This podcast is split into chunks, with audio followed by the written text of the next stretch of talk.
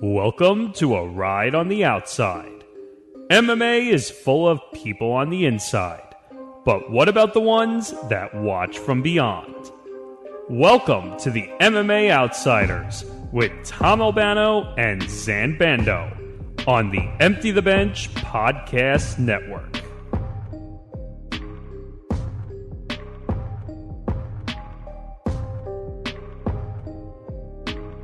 All right, the MMA Outsiders is here once again.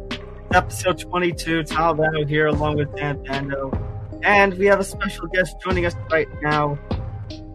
Uh, might know him from MMAnews.com. He actually worked with Dan and I over at Fansided, uh, Fansided MMA. Curtis Calhoun. Curtis, thanks so much for joining us.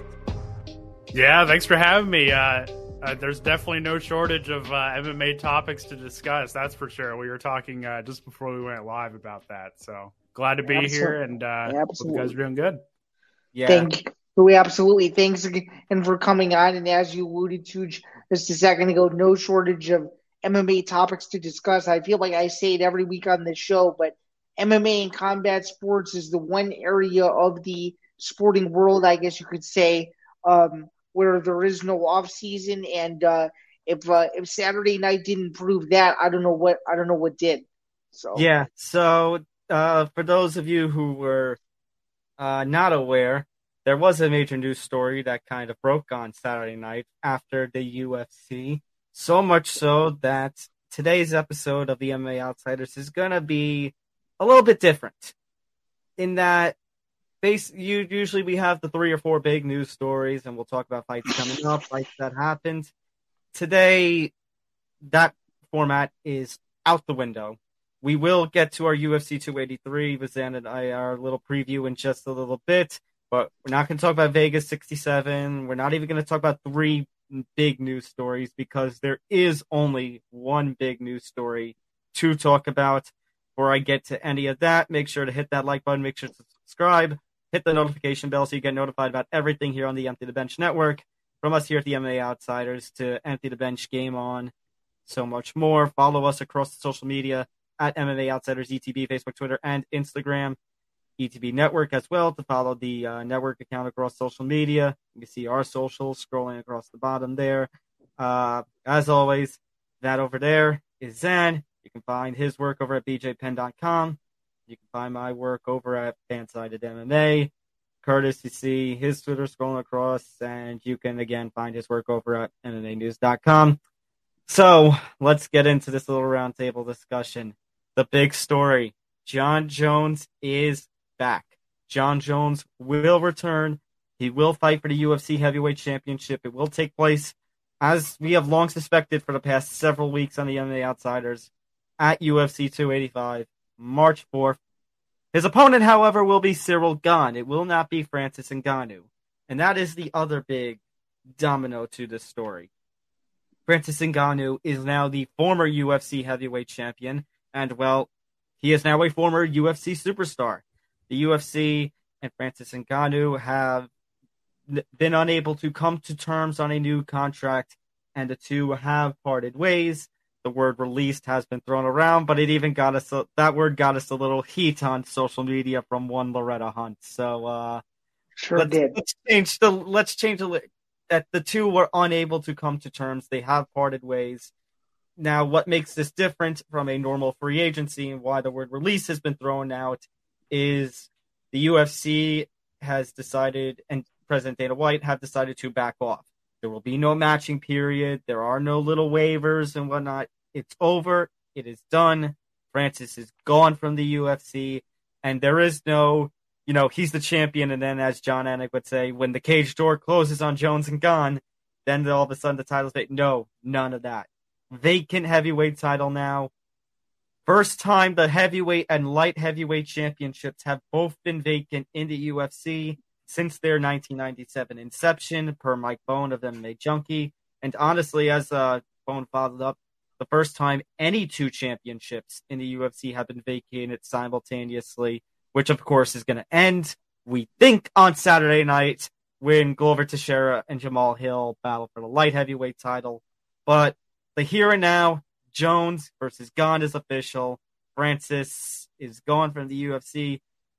Uh, Zain and I did a whole 50 minute impromptu episode on uh, Saturday night following the news break. So, Curtis, since you are a guest, what was your immediate reaction to the news that Dana White broke at the press conference? Yeah, it was pretty crazy, right? Because it, it, really goes to show that so much can happen in a short period of time. But this is this is something that's been kind of brewing for the past couple of years for Francis Ngannou in the UFC. Obviously, they, you know, pretty much ever since Ngannou earned the title over Stipe Miocic at uh, UFC 260, it seemed like there was an ongoing contract dispute and, and talks of boxing and, and fighter pay and all that. And this was kind of the icing on the cake and the end point of of everything that's kind of happened the past uh, two years or so. And, and it's just crazy. Um, I think um, I'm seeing a lot of people talk about fighter pay and and all that and, and while I think that is a valid issue in this case I don't think it is the issue I think the biggest reason that Ngannou and the UFC couldn't come to terms was the stipulations of the contract a la you know not being able to have that flexibility to you know fight a Tyson Fury to do boxing to do other things. Um, and I think that is something that, you know, I think a lot of people are wondering about in terms of is this kind of the starting point of, of something that could change in terms of those contract stipulations? Personally, I don't see it happening because I feel like Dana White is is stubborn and kind of set in his ways in terms of not allowing that flexibility that Bellator allows or or the PFL and, and so on and so forth. But um, it, it's pretty crazy that you have – a guy in Francis Ngannou, arguably the the best heavyweight MMA fighter in the world. I don't think a lot of people will argue against that. And he's a free agent, and he can do whatever the heck he wants. And there's no matching period, as you mentioned, and uh, it's pretty wild that we've come to this point. For sure, I wanted to follow up on uh, on everything you just said and ask. Um, it seems it seems to Tom and I and to a lot of other people in the space that the two biggest uh, promotions that are going to start to go after him now are the PFL and Bellator. And I'm just curious, what do you think is the better fit for him if he chooses to go either way? And do you also see this being kind of like um, a Cris Cyborg deal where she'll fight a couple times in Bellator, but will also try in boxing, which is what she's done? Could you see Francis taking that same path? Yeah, I, I, that's a very good question. I think if you're picking between those two promotions, let's just um, you know, let's throw all their all other options off the table, right? I feel like the PFL, if if you're looking at what Ngannou wants, you know, obviously he wants a big paycheck, which he got offered by the UFC. He wants that flexibility. He wants, um, you know, that stipulation to go out and fight a Tyson Fury. I think you're going to check all those boxes if you go to the PFL. Now, um, Bellator, while they allow that flexibility, I I don't feel like they have the financial um, space to really give Ngannou that kind of contract. Now, he said in the past that money really isn't the issue here. It's about the terms of the contract. Now, you know, I mean, obviously you'd get that with Bellator, but if you're looking at all the boxes that you could check, I wouldn't be shocked at all if Ngannou looks at the PFL, looks at, no offense, the PFL's heavyweight roster, but it's not to the extent of Bellator's heavyweight roster, right? Mm-hmm. I feel like we can all agree with that. So if you're looking at, you know, lesser competition, same amount of money you could probably get from the UFC and getting that flexibility, you would check all those boxes, no doubt. Which is funny because I saw uh, Brad Whedon uh, tweeting out basically his thoughts, and he said that basically the one downside to his free agency and leaving the UFC is you look at the matchups he could have had with the UFC versus the matchups he will he will have with either Bellator or the PFL. That basically nothing that Bellator or PFL could do in terms of heavyweight opponents can compare to a Francis Ngannou versus Jon Jones, a Francis Ngannou versus Stipe Miocic three, a Francis Ngannou versus a Ciryl Gane two, even. And while I kind of agree, you are right that I think he's looking at the bigger picture. He's not just looking at MMA opponents because, as I agree with you, Curtis, he is the best heavyweight fighter in the world, and Mhm. he is the biggest uh, free agent that has hit the market.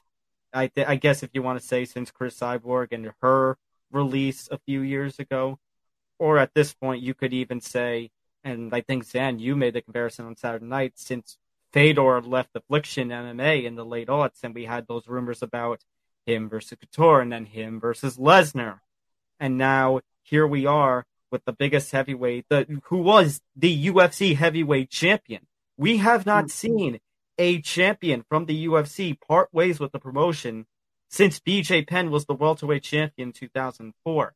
We nearly saw it in 07 and 08 with Couture when he was the heavyweight champion. Um, but now the reality has set in that the heavyweight champ, the supposed baddest man on the planet, is eligible to do whatever he wants. And we're looking at the bigger picture. Curtis and we, Zain and I talked about this on Saturday night, but it seems like the winner of this free agency battle, if it truly is between Bellator and PFL, at, at this point, the number two spot for MMA promotion in the world could be on the line in this free agency. Yeah, there's no doubt about it, and and you got to look at it as you know PFL has really closed the gap, right, in terms of adding the talent that they have over the past uh, few months with Aspen Ladd, Thiago Santos. Um, you know, say what you will about Jake Paul, but he brings a lot of attention to the sport. And He he's going to does. bring a lot of attention to the PFL, and, and that's going to be a really big win for the PFL, I think, too. Um, yeah, I mean, I think you're totally right. This this really is, you know, the battle of who's going to be that next promotion that's going to compete with the UFC. Now, if the PFL lands in Ngannou and you know gives him what he wants in terms of the stipulations, the contract, all that stuff, um, that's really going to make the UFC look very bad, to be honest. Um, and I think that could really cause a domino effect in terms of adding those big name talents to other promotions like the PFL, Bellator, um, because they're able to offer that flexibility. So it's going to be interesting to see how the uh, how the domino effect kind of plays out. for sure. This is kind of an outlier thing that I'm thinking about, but uh, I'm always keeping in the back of my head that there could be a situation where he goes to one of these promotions and nobody wants to fight him, and, it's almost like, okay, what does he do now? And then who knows? Maybe he's forced back into a UFC contract again because nobody wants to. Because it's not that nobody would want to see him fight; it's just that nobody would want to fight him because they're either well not scared that they would lose to him, but there would just be no no worthy competition for him to fight. But it's going to be a very interesting story, and it's a story that that's been brewing for over a year, and I think we now know the answer to why Dana White was not cage side when God lost it, Francis, and it was simply because there was likely some negotiation and stuff going on, and they probably weren't happy that they were that they were almost stuck when he won, and and of course he was injured, so that kind of wrecked their whole plans. And now I think the big storyline is going to be if Jon Jones beats Ciryl Gane, then half of the people are going to say, "Oh, he was the real heavyweight champ to begin with," and then the other and then the other half of the people are going to be like, "We'll never know. We'll, we'll never know who really won the biggest UFC fight since Khabib versus Conor." and that's going to be the most un- unfortunate part. I did tweet this the night of the announcement. I said, "In my lifetime, I've been following the sport since 2006." Francis versus Jon Jones is in my top three biggest fights that ever that never took place, and I think it will always be on that short list of fights that we all thought we were going to get, but it never it never happened. What were the other two? It was like Khabib, Tony, and was it Fedor Brock? Uh, yep. Mm. And and I put an honorable mention of uh, George St. Pierre versus Anderson Silva. Mm. Zain, I want to challenge you on one thing uh, you mentioned, and I don't necessarily disagree with it, but I feel like when you look at Ngannou's possible opponents in the PFL and Bellator, I don't think finding an opponent is really going to be an issue here. I think the issue here is being able to add those other options to the contract. But I don't feel like with PFL and Bellator that's really going to be an issue. Now, on the other side of it, I feel like if you're an opponent of Francis Ngannou, you know, a potential opponent, you want that fight because obviously you get that win, your name value is going to skyrocket. So I don't feel like with with the talent that Bellator and the PFL are adding when it comes to the heavyweight divisions, I don't feel like that's going to be necessarily an issue. Now, I could be wrong, but I feel like looking at just the landscape of those two promotions, uh, I don't think that's going to be a too big of an issue.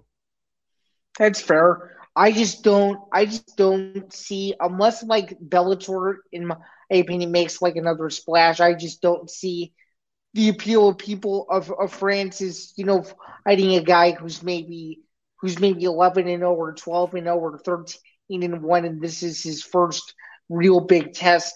I don't know. I don't know what people are going to feel about that. But again, I think it's going to be interesting to see where he goes. If it was if if it was me, I think the PFL has a lot more value, and I think and I think staying on ESPN is a big deal, and especially with the new PFL Super Fight division, he could be one of the few fighters to kickstart the whole thing, and it could be it could be a really big investment, assuming that PFL does it the right way if they end up landing him, of course. Mm-hmm. And I think that's the big thing is you're not you're not just looking at his free agency in terms of what it'll do business wise and fight wise for him, but also from the perspective of the other promotions. As uh, Zain, you mentioned on Saturday, I mean the PFL, and actually you just mentioned Jake Paul in the new super fight division. Jake Paul has talked all of his time about you know wanting to better the sport, about wanting to get more rights for fighters. Like this really feels like uh, you said, Dan, on Saturday. This is a put up or shut up moment for Jake Paul. If the PFL is able to land Francis Ngannou, this is a put up or shut up moment for the PFL's desire to get into more super fights and have more of the uh, pay per views that they kind of wanted. That you know, even the likes of you and I, Zain, were questioning uh, when they wanted to put the championships for 2022 on pay per view. For ESPN, as I mentioned, it might be a little piss off for UFC, but for ESPN, if Francis Ngannou stays on their platform and you have both the number one and number two promotions in the world, that's a huge plus for them. Bellator, as he kind of alluded to, we don't know what their situation is financially. They may have the better heavyweight talent, but there is also the perspective that Bellator within the next year, year and a half could be sold by Viacom. And now with, with a very big heavy with a very big heavyweight championship match coming up to debut on CBS, you know, probably the biggest platform. It is the biggest platform that Bellator has ever had. And it's, but it's also their third home in the last three or four years. It's the first non UFC event to take place on network television since the Strike Force Nashville card that ended in highly controvert high controversy with the brawl. For Bellator, they're going to need a solid show on February 4th. And for Francis to join, there needs to be a lot of high prospects about their future. So it's also the business end.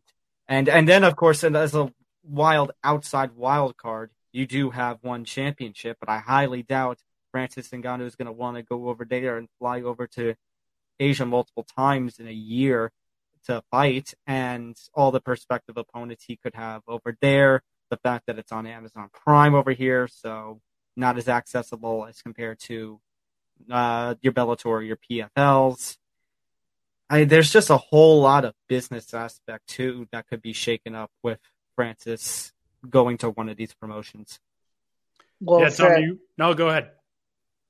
No, I was just saying that. Uh, I was just saying that I that I agree with him, and I think, uh, you know, also I really do think the winner of Fedor versus Bader is really gonna tell uh, to see okay, what does Francis do depending on who wins the fight. Because to be honest with you, knowing that this is likely Fedor's retirement fight, Mm-hmm. I think uh, I think all three of us could say with certainty that we would all be down to see a potential for Francis versus Ryan Bader matchup in the near future. So my overall point being is that that main event is riding a lot on a lot of things that aren't just Bellator related, but free agency related too. And Francis has to be at the top of the list. And you know when Scott Coker tweets an article from February of as you're saying that he's interested in Ngannou over a year later, you know that that news is telling him something that he needs to strike when the iron's hot. And people actually decided to go into his mentions and said, "You missed out on so and so, so and so, and so and so. if you land Francis Ngannou, you guys could potentially put a full stranglehold on being the number two promotion in the world. So, and then that's the other thing that I forgot. That if Ryan Bader wins and Francis signs with Bellator, I mean that's the closest to a dream cross promotion bout that we'd never get because the of the UFC's stubbornness to not do cross promotions of Francis versus Bader for a heavyweight title. For sure, and those are two former UFC heavyweight mainstays competing in a different promotion for gold. It has it has a lot riding on it. Then the whole debate is, oh, who has the better heavyweight division? Is it is it the UFC or Bellator? I think that potential matchup could tell us a lot if that fight comes to fruition at some point in the near future, if that's what he ends up deciding to do. So, no doubt about it. And uh, Tom, one thing I wanted to point out that I actually really agree with, and it's a great point, is is the broadcasting rights, right? Because I feel like you know, there's that uncertainty with Bellator in terms of, you know, they're reportedly uh, on the market this year, according to Ariel Helwani. He mentioned, I think, about a week or two ago that that was allegedly the case. You know, when you're when you're an MMA manager or when you're an agent or anything, you know, looking at athletes and across sports. You're looking at the bigger picture and you're looking at a lot of little things, right? You're looking at broadcasting rights, you're looking at um, ownership stability. And, and and that's really interesting too, and that's and that's going to be something that Bellator is probably going to have to move fast on in terms of adding that stability at the top, you know, to get those bigger names like Ngannou and, and all that stuff too. Yeah, one of the final questions I wanted to pose to you to before we move into the other element of the room, which is the new vacant heavyweight title fight that we're going to get on March 4th. Uh, my final question is: if it was if it was up to you and you guys were, I guess, the MMA deciders of the future, if you will, and you could put Francis in either Bellator or the PFL, which promotion would you put him in, and why? I think I think I would sign. Um, if I was if I was a decision maker, I think I would have Francis sign with the PFL. I just think there's too much value for him not to go over there. I agree. He and it seems like if you saw that little social media photo with him with his relatives, with one of the female members wearing a PFL shirt, it kind of has the little hint that maybe he's eyeing them, especially. But I kind of agree. Yeah, Bellator has the better heavyweight talents. Yeah, they have. You could argue maybe the bigger platform with CBS. But then you also consider, as we just mentioned, the absolute uncertainty. Yeah, they're on CBS right now with their Viacom deal and Showtime with their Viacom deal. How long? What happens if some new buyer comes in and purchases it? What's going to happen with that platform? What if I know this is an outside shot and us who, you know, like competition don't want this to happen, but can and and it especially would hurt the antitrust lawsuit that's going on, but the, the perspective is always going to be there. What if it's the UFC that purchases Bellator? That would be a disastrous move. Plus, as I mentioned before, super fight division, Jake Paul being there, the potential for cross promotion, the potential to fight outside of a promotion, a la a Tyson Fury or anybody like that.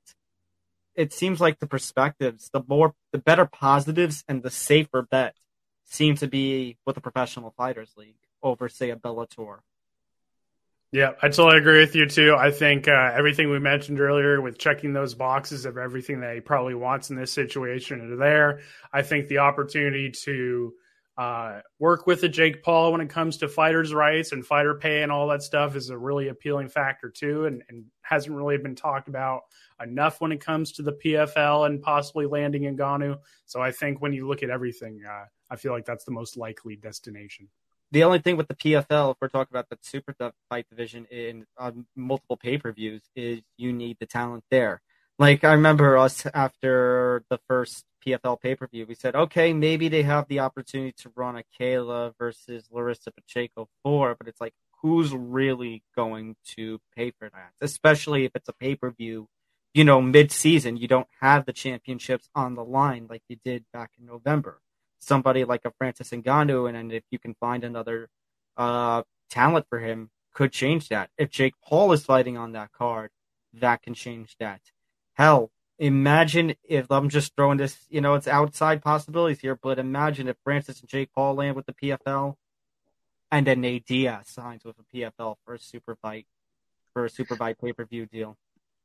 And then imagine if on that list Tyron Woodley joins the PFL too. Could you imagine? Could you imagine that? That would be that would be one of the craziest free agent foursomes you've ever seen in in, in one in one promotion.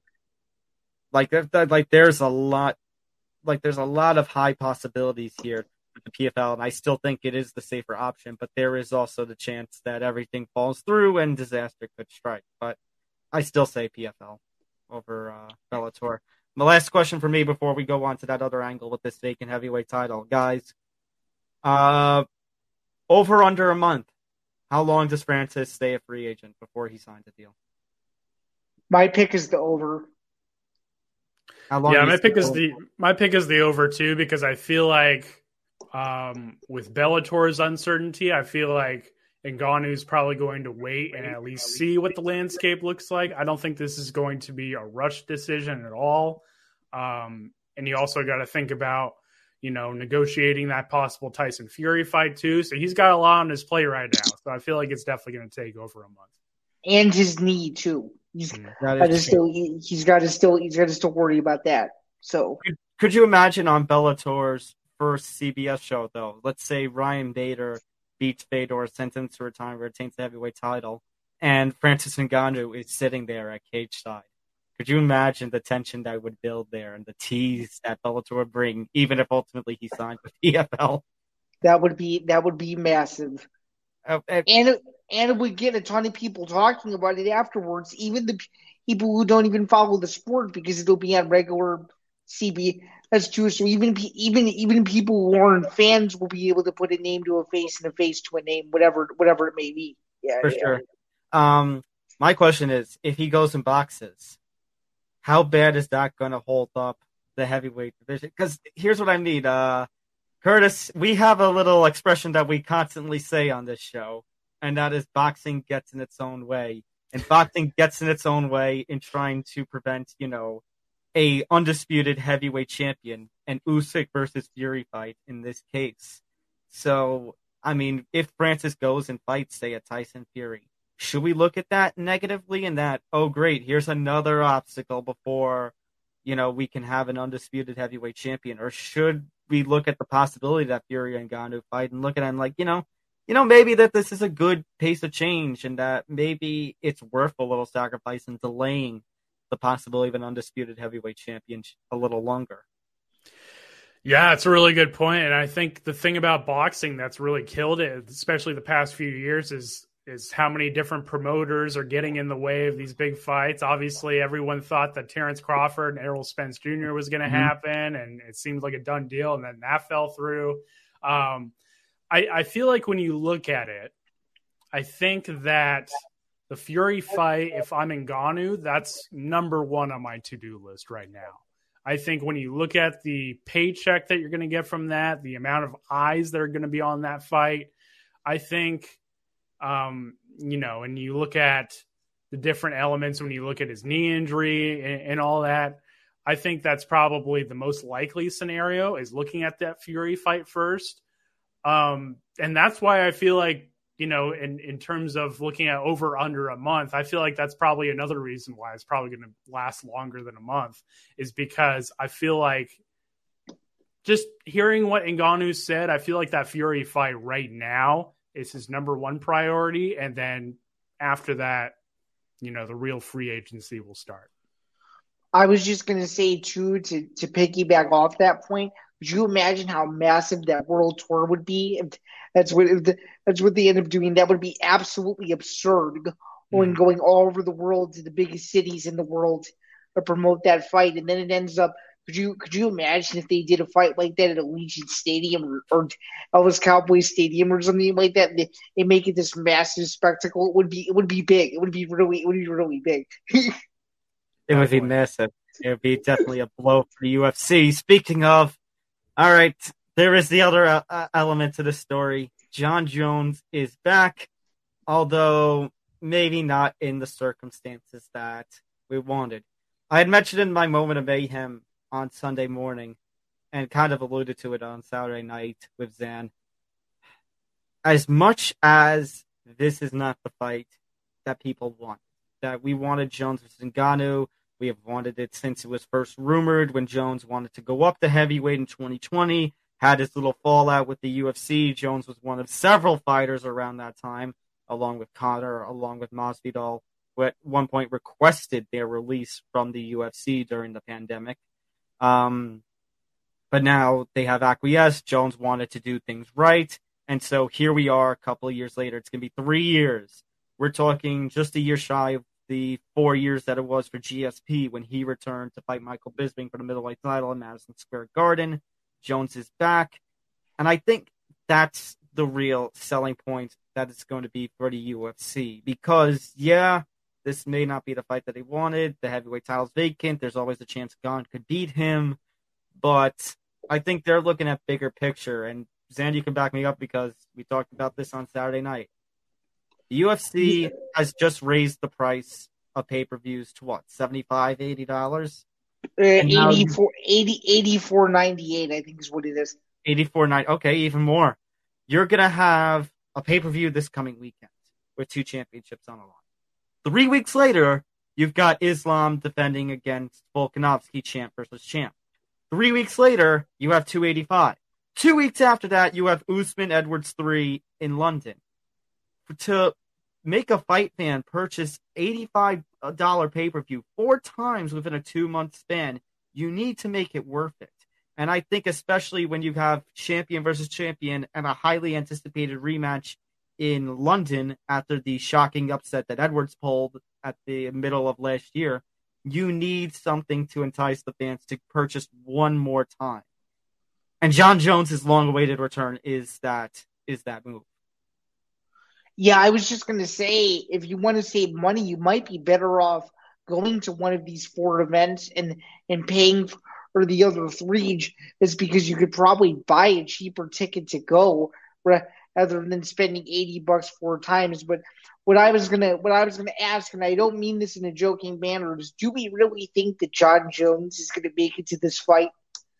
You know, oh how you know how Las Vegas can get to him. There's always something bad that always happens around the Jon Jones fight week. It always feels like it's cursed every single time. Are we sure that Jon Jones will make it to this fight, or is this fight going to blow up in smoke the week? Dan, I I understand that perspective. I understand that perspective, but we've seen what the UFC is willing to do with Jon Jones when it moved from Nevada to California December 2018 on six days' notice.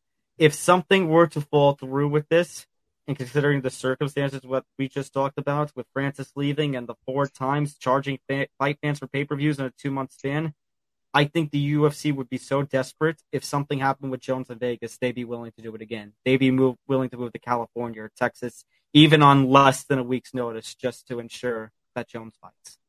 That's a fair. That's a fair take. Um, on the on the fight itself, I'm going to pose a question to both of you. Do you guys have an early prediction for this fight, and how do you guys see this fight uh, playing out uh, from a stylistic perspective? Uh, my prediction's chaos. I think this is going to be an awesome matchup. I can't wait. Um, I actually I, I wouldn't say I'm in the minority, but I actually feel like this is actually a more competitive and will play out as a more competitive matchup than Ngannou Jones. And here's why. Because when you look at stylistically, right, Gane is obviously a guy that gets a lot of credit for his stand up, right? He moves like a welterweight mm-hmm. and he's a heavyweight. But I feel like a thing that doesn't really get talked about enough is Gane can also grapple a little bit too. Wrestle, yeah. Is his takedown defense obviously in the Ngannou fight wasn't wasn't great, but but he had Ngannou some trouble with the heel hook attempt late in that fight too. So I feel like sure when you did. look at when you look at the balance that that Gane brings to this fight, I and, and the speed and the forward pressure, I feel like compared to a Jones and Ngannou fight, I feel like this is going to be a more exciting matchup. Um, I'm going to take the cop out in terms of not making an official prediction yet um, because I, you know, the news is still fresh and the matchup is still fresh. But man, if if you wanted to, you know, a, a really big pay per view for Jones's return, this is a great matchup to do so for it.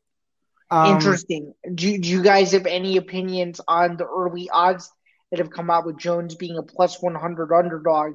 It's his first uh, it's his first underdog uh, list since 2009. You guys have any early impressions on what the line is looking like about a month or so out from the fight? I mean, I understand it because Jones has been out of the picture for three years, but as I kind of alluded to, we have seen someone take a long layoff and come back and make history a la a GSP.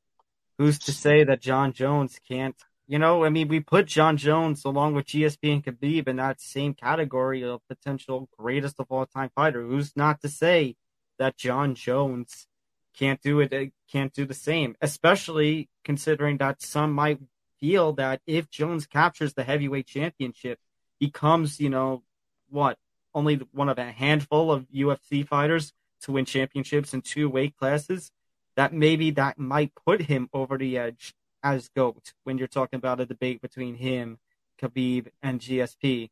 Curtis, as far as your claim of it's a more, you know, better fight, yeah, I kind of agree. I know I said Jones versus Ngannou was the fight that more people wanted, but I don't know how Jones would have fared with the kind of power that Ngannou could have brought. I think Jones versus Ngannou, as you mentioned, both great strikers, both very elusive, both great with their grappling. Because yeah, his Gane's grappling wrestling by far is great. I think you look at that Gane versus Ngannou fight. I think that's more of a credit to Ngannou for working around an injury and working on something that had always been a weak point with him, his grappling and wrestling, and being able to use it against Gane. So this Jones versus Gane fight is going to be highly competitive. For some reason, I feel like a decision win for Jones might be in the cards on this one. I think um, so too. Zain, let me throw a question back out at you, and Curtis, you could uh, bring this in too, because sure. you had made a you had made a claim, Zain, on Saturday night. The UFC's nightmare scenario would be Francis leaving like he does now, and then Jon Jones beating Gane for the heavyweight title, especially if it's in controversy, and then retiring afterwards. Now, granted, Jones has signed an eight fight deal. That news came out on Saturday night. But do we really think Jones is going to fight all eight fights this deal? I highly doubt it. I so, don't. I don't either. I don't think so either. I think a lot of people would be shocked if he did, considering a his age and b the way that he's dominated everybody. He probably feels like he doesn't have much more to prove, and he end up fighting three or four fights and then being done because he feels like he's cleaned out two two entire divisions. And honestly, if that ends up being the case, who could really blame them? That's that's what that's my thought on that. Well, let me counter. Let me counter. Let me go to the counter I was going to. Is that the UFC's nightmare scenario, or would it be no, more a nightmare if Francis leaves as he does now, and then Gane beats Jones? It's interesting in the sense that Gane doesn't draw the same star power that Jones does, but but I do think in a positive way it makes a UFC Paris pay per view card that um much more likely have Gane beats Jones because then right away if it's like a quick fight with a controversial stoppage you'd have to do a rematch right away and that rematch would sell big time if they did it in Gane's home country. Oh, actually, it might end up being a win for the UFC if Gane wins because then it builds this whole storyline of drama to where they could fight three times and it, it ended up being one of the biggest heavyweight trilogies in a very long time. Curtis, I, I, I, think an important thing to remember too is is not only do you have Jones, do you have Gane fighting for that title, but you also have Stipe Miocic who's waiting in the wings too, right? So I feel like if Jones wins the title, or if Gane wins the title, really, um, you know, I think you could be looking at Miocic possibly returning in July, possibly for International Fight Week. And I feel like if you're Jones, I feel like if, if there's a scenario where he fights and then retires, I feel like he wins the title. He he faces Miocic in July. I could see him retiring after the Miocic fight because you know there's been that discussion of of goat versus goat per se in terms of the light heavyweight goat versus the heavyweight goat, what that matchup would look like. Um, I think that's something to keep in mind too. Now, uh, yeah. answering Zain's question earlier about the odds, I'm not super surprised just because of the three year layoff, moving up a weight class, and, and facing those guys with that kind of power. I mean, this isn't just a move up in weight. This is a 60 pound move up in weight. And that's massive when you look at Um, you know, when you look at the amount of uh, damage that he's taken over his career, while he's arguably never lost a fight, the one loss that he has on his record is a disqualification. disqualification. And although you have could, the controversy yeah. uh, decisions over the last, yeah, you know, last few light heavyweight title defenses. Right. I mean, we could debate that all all day long, but I feel like when you look at it, I, I don't feel like he has a lot more to prove if he no, gets he that Miocic win. So, which, by the way, speaking of Jones Miocic, I mean, you want to talk about dream super fights? That would be a dream super fight. Absolutely. And if you want to talk about calling your shot and making it work, I had said for the longest time when these negotiations were going on and Jones versus Ngannou was up in the air, it said, well, but considering how Miocic lost the title to Ngannou in pretty one-sided fashion, all the time he had been taking all of its life, maybe his um, pull in the negotiations was getting shorter. But now that Francis Ngannou was gone from the UFC, that's that's a dream for Miocic because now, as we've been talking about, and as he's tweeted about fight, fighting in July, fighting the winner of this fight, like all of a sudden, that's now a real possibility. Now he's got some leash again. Yeah, yeah. Yeah, you could argue that the biggest winner this weekend was Stipe Miocic, given that potential scenario, which honestly would be good because I've said it for years that I think Stipe Miocic is one of the best heavyweight fighters ever, if not in some people's eyes the consensus heavyweight go with him defending his heavyweight title um, the most times in the history of the division, which means that if the cards are played right, July is going to be a massive month for the UFC. If they're able to get that fight done. And usually July is, is when is when the main event means more. Well, if they can get Jones Miocic done, that that could be that could be gigantic. We'll see how that plays out. But I think, um, as Tom and I also alluded to uh, Saturday night, it's stepping up to be, in my opinion, um, just ahead of these fights. Of course, the biggest Q1 at least since I started watching the UFC, maybe even maybe even in UFC history. Yeah, for sure. At least in terms of hype. One last question. I know this is, would be a little bit of me and Sam. I said it, putting the little tinfoil hat of conspiracy talk here, but a little convenient of timing that this news is coming out as Dana White deals with the fallout of the New Year's Eve video. Is this kind of a little, at the very least, a little bonus for him, and that some of the heat may be getting taken off of him now putting on this situation?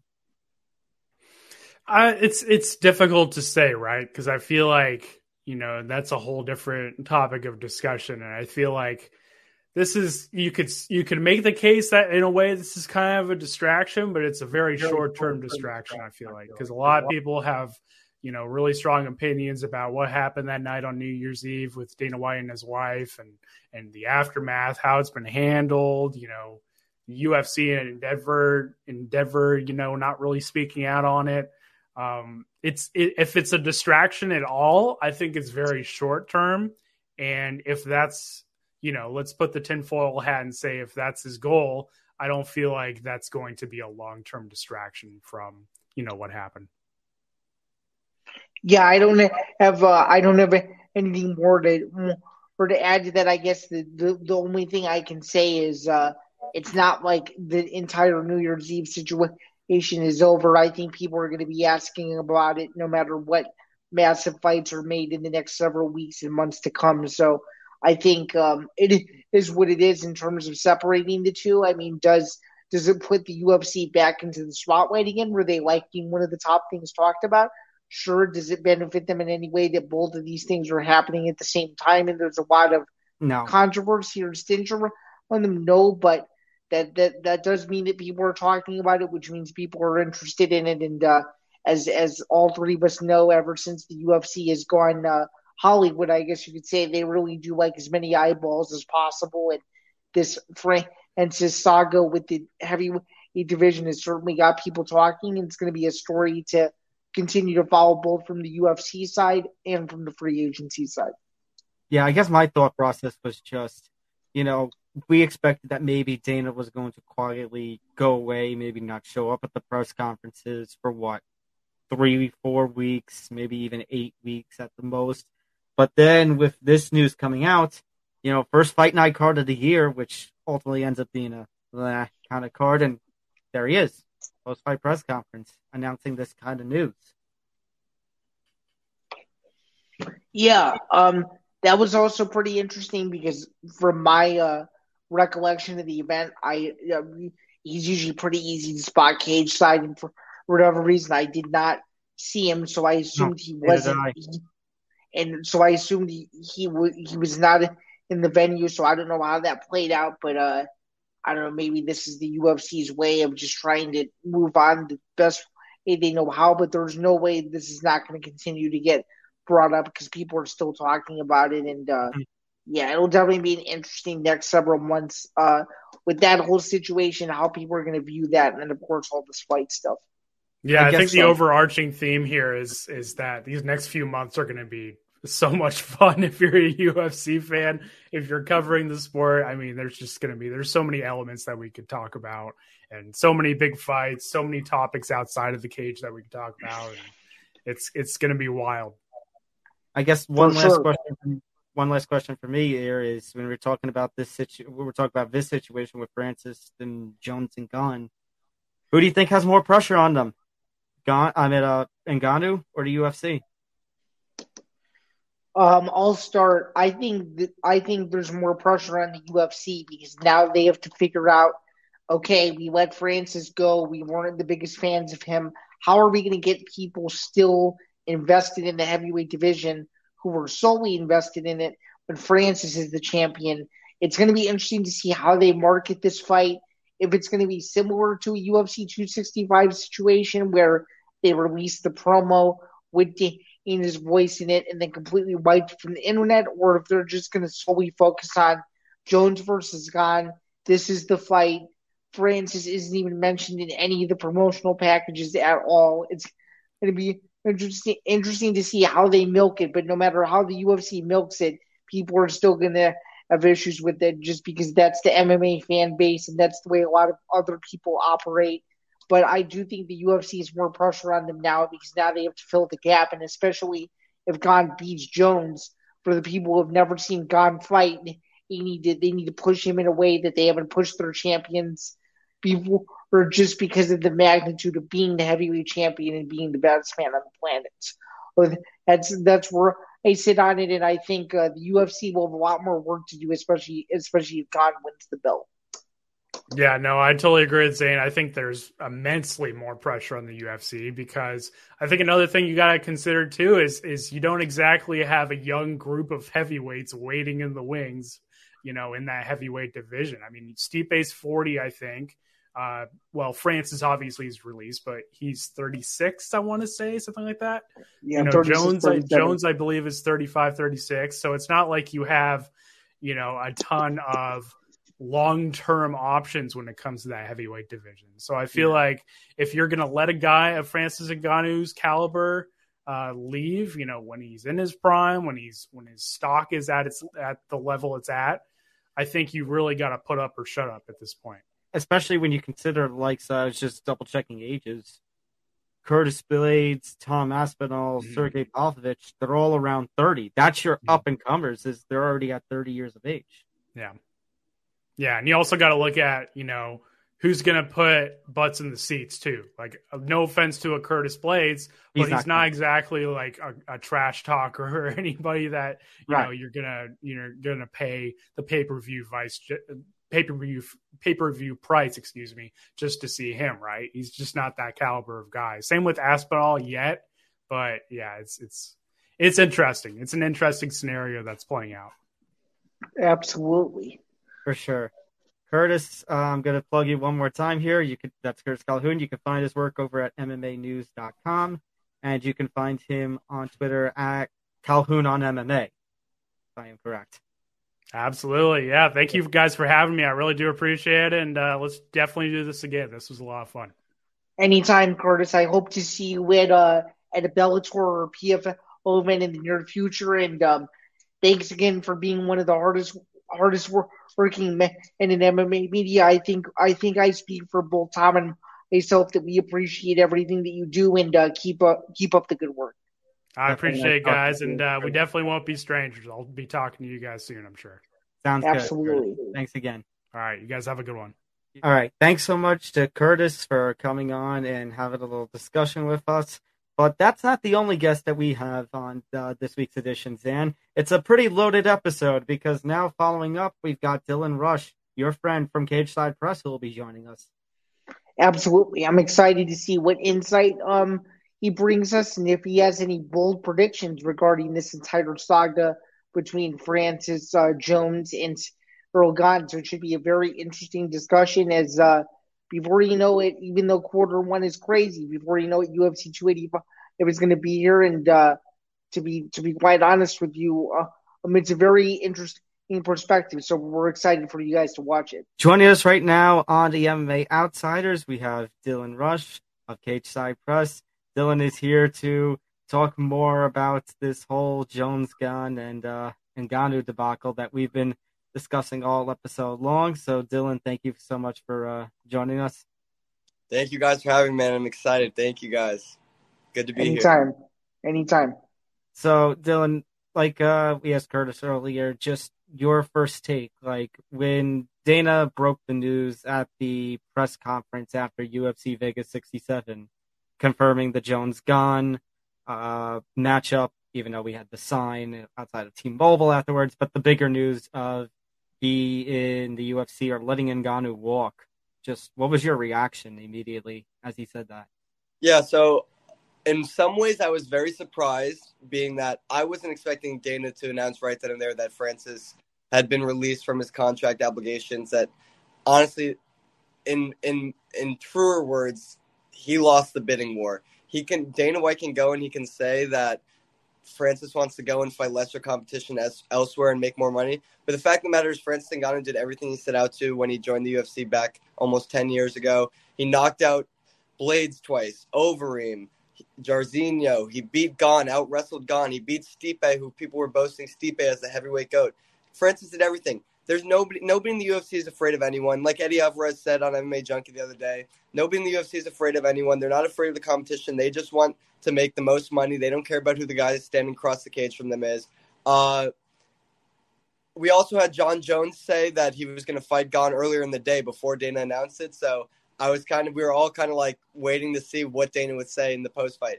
But yeah, I will say uh, my first reaction to Dana's take on it was I don't know. I didn't really like how he how he described. He kind of made it seem like Francis was was afraid afraid to fight Jon Jones.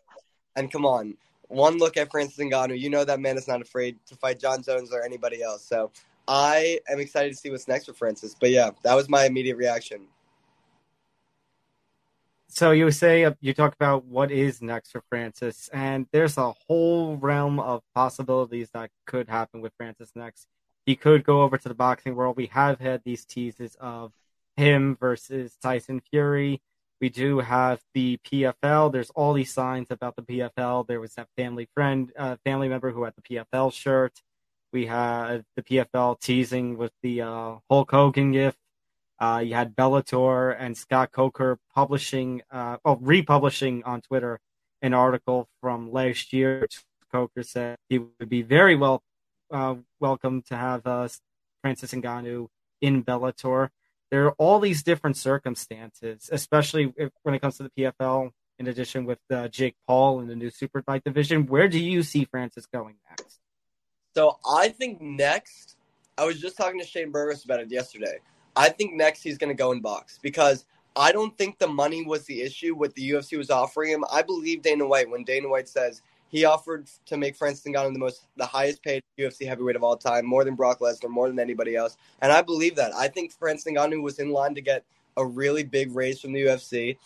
But I think the one thing, it wasn't the money, it wasn't this, it wasn't that. The real one thing was that Francis wants to box Tyson Fury. That's what I think it is. And I think that when he talks about freedom, and today is Martin Luther King Day, and he posted a, a clip talking about he, he finally he's free and alluding to, you know, being released from the UFC.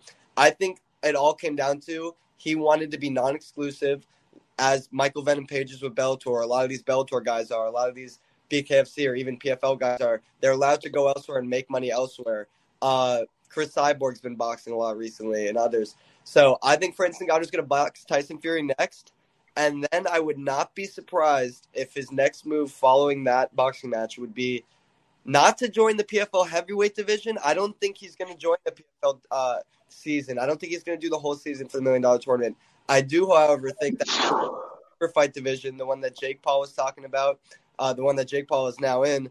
I'm not saying Francis will fight, uh, fight or box Jake Paul or anything like that, but I think they'll bring in some new guys for Francis to fight, uh, and it'll just be one-offs, maybe like a one fight, maybe a two-fight deal for the PFL. I don't think Francis wants to be locked into any multi-fight, multi-year deal right now. That's what it seems like to me. So what I would think is next Tyson Fury this year, 2023, and then maybe towards the end of the year or early 2024, he steps in that PFL cage.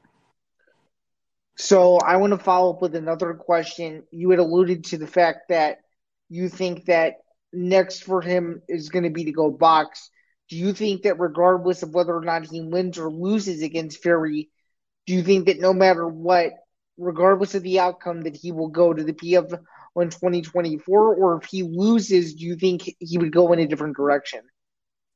Well, instead of saying if he loses, because I feel like it's more likely that he loses than he wins, I'll say that if he wins, if he beats Tyson Fury, who is known to be one of the greatest, if not the greatest heavyweight boxer of all time, if he defeats Tyson Fury, I think there's no shot, there's no chance that Tyson Fury doesn't want an immediate rematch. If Tyson Fury loses for the first time ever and he loses to a mixed martial arts fighter stepping into his realm, stepping into the boxing ring, I think that would grant an immediate rematch for Fury. I think uh, Ngannou would sign on that rematch. If he were to lose, there would be no need for a rematch.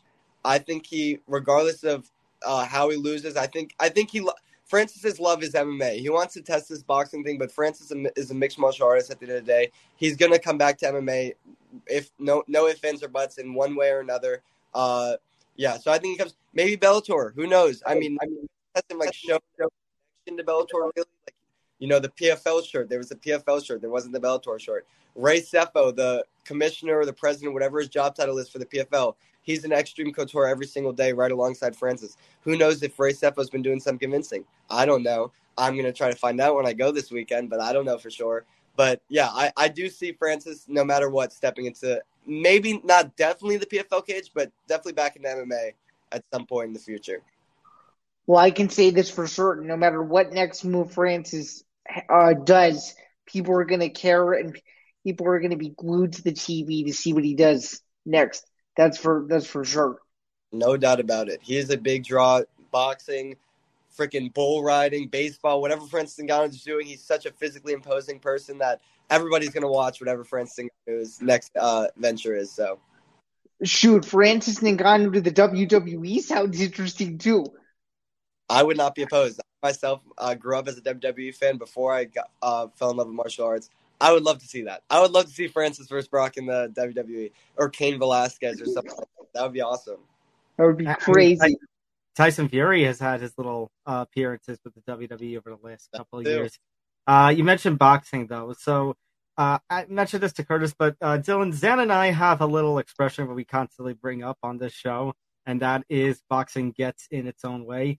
The frustration of not being able to crown undisputed champions, whether it be Crawford and Spence or whether it be Fury and Usyk, because we mentioned this fight with Ngannou versus Fury, and how should people feel about it? Because I, I guarantee you, you're gonna have some boxing purists if this fight, if that fight comes to fruition, say, "Oh, great, another obstacle to get into the way of Fury versus Usyk, another obstacle of getting into the way to an undisputed heavyweight champion. But considering the circumstances of that kind of matchup in Ngannou and Fury and the money that it could bring, is this, you know, a necessary obstacle? So I'm far from a boxing purist, I would say. I'm not the biggest boxing fan for the reasons that you just stated. I hate the fact that there are so many tune ups in between the real fights that you want to watch. Like it feels like every other fight boxing match I watch, it's like one guy's minus 2000 it's just like you're waiting for him you're guessing which rounds he's going to knock him out it's not really a matter of if this guy the other guy has a chance of winning so as a boxing purist i completely understand that uh, side of it that vantage point that it's kind of like an unnecessary obstacle between the Usyk and the Fury match but I'm a mixed martial arts fan, and as a mixed martial arts fan, I would love to see this fight. I think that I think it's a bigger fight. I think that overall, more people would like to see Francis versus Fury, and I still think Fury versus Usyk could come next. So I don't think it's an obstacle in the timeline, but not like in the longevity in the grand scheme of things. I think Usyk versus Fury is bound to happen regardless. Um, but this is the thing. This is the thing. I'm going to mention Jake Paul real quick. I used to not like Jake Paul back maybe two, three years ago, and before that, before I got into this MMA thing, and even when I got into MMA, I used to never post about him. I used to never give him the light of day because I just felt like he was a distraction. I've completely done a 180 on my opinion of Jake Paul. I think at this point, if you're anti Jake Paul, you're anti MMA. He's done amazing things for the sport. He's bringing so many eyes to the sport. He's changing. He's changed boxing now. He's trying to change MMA. At first, when he was advocating for fighter pay, I thought he was just trying to get under Dana's skin, and it's still probably a little bit of that. But I really do think he cares now. And even if he doesn't, even if it's all like publicity, bring publicity to the to the discussion of fighter pay. And what he's doing now with the PFL, the super fight division, the more the PFL grows, the more the sport grows, the happier I am. I want to see the sport grow as an MMA fan. I want the sport to be as big as it can be. I think Jake Paul is doing everything right, and he's creating these. This is what I'm to tie it all together real quick. I don't think we'd be talking about Francis Ngannou, Tyson Fury if it wasn't for Jake Paul. I think that we'd be talking about a lot of these different things if it weren't for Jake Paul with these NBA players, Deron Williams and Nate Robinson, now Uriah Hall going to boxing. He's making it so that I don't know. It's just more open. It's like boxing purists might hate it, and I could see their point, but it's making things fun. And sometimes it's good to just have fun. Chael Sonnen said it to me uh, at Jake Paul Anderson Silva uh, in September at the press conference. He was like, "This isn't like." This isn't a championship match. This isn't like an like a hardcore fans match. This is just fun. Every now and again, every couple months, we get to just have some fun with it and that's what we're having. We're having fun. I think Francis Ngannou versus Tyson Fury would be fun, and I think seeing Jake Paul in PFL is going to be fun as well.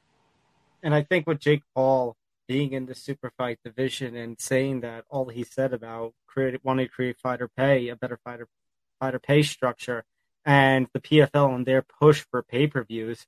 I remember Zain and I when we were first talking about pay per views, putting that uh, pay per view on for the championship card, and like you know, we appreciated their heart, but it's like who's going to want to pay for it. So this is like Francis's free agency.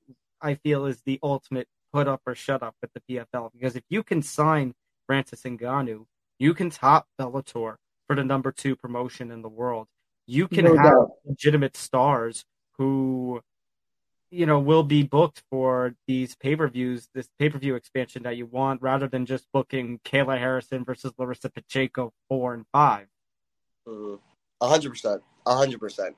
I think that the PFL would be off their rocker to not throw a bag at Francis Ngannou. They should hand him an empty check. He would be the biggest fighter, the biggest signing in PFL history, and that's coming right after Jake Paul. So that's saying a lot. If they get Jake Paul, Francis Ngannou in the same month, following the Shane Burgos signing, Marlon Moraes, Aspen Ladd, not, let's not forget Thiago Santos, who's always fun to watch despite being on a little bit of a skid in recent years. Uh, I'm excited for the PFL. I think it's going to be a big, big year. I've only covered one PFL event, the championships, uh, last November and it was a great time, great fights, a lot of finishes, and you always love to see people winning a million dollars the crowd and stuff like that. So I think PFL is a bright future.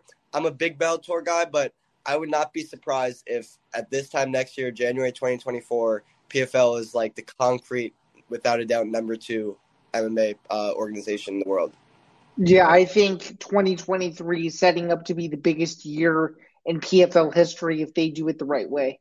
Uh, for sure. And it, it's just something that I think makes the sport more fun because now if you if Francis goes to the PFL, it's very similar to when, although this was brief, it was very similar to when uh, Fedor went to Affliction and the UFC decided, oh, let's do these uh, counter program UFC Fight Night cards if we can see if we can beat Fedor. And quite frankly, they sort of failed miserably at it. So it'll will be interesting to see if they can get Francis, if the UFC will pull an old trick from over a decade ago and see if they can try to mess with them. And if the PFL has enough leverage, which you were kind of alluding to, you know, with the Jake Paul signing and everything that he's doing for advocating for fighter pay and what have you, uh, the UFC could be in a little bit of trouble in terms of a competition standpoint, a competition standpoint that you haven't really seen since they uh, bought Strikeforce over a decade ago.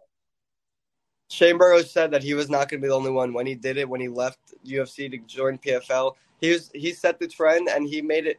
I'm not saying like it wouldn't have happened without him, but he like expedited the process and he made it clear that you can be a ranked UFC fighter and leave for the greater good of your family to put food on the table. I mean, um, most of these guys aren't poor. Like putting food on tables isn't there, you know.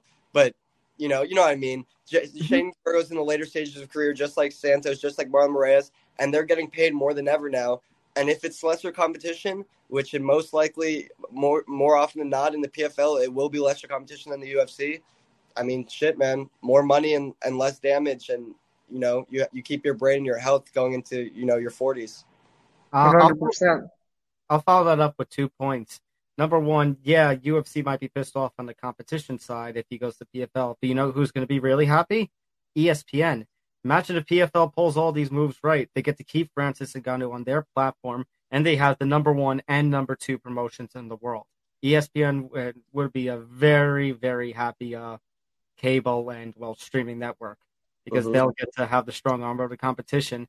Um, as far as what you were talking about with ranked fighters leaving, it reminds me actually of 2016 when you saw Gegard Mousasi and you saw Rory MacDonald jump ship from the UFC to Bellator. Now, granted, this is a little different circumstances, and Bellator may have the better competition compared to the PFL.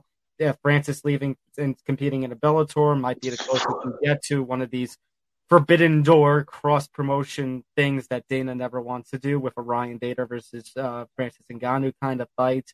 But there is also the possibility that well, we don't know what Bellator's future is, if, considering the reports that Helwani mentioned a couple of weeks ago that they might be for sale, even if they have a really strong debut on CBS in a couple of weeks.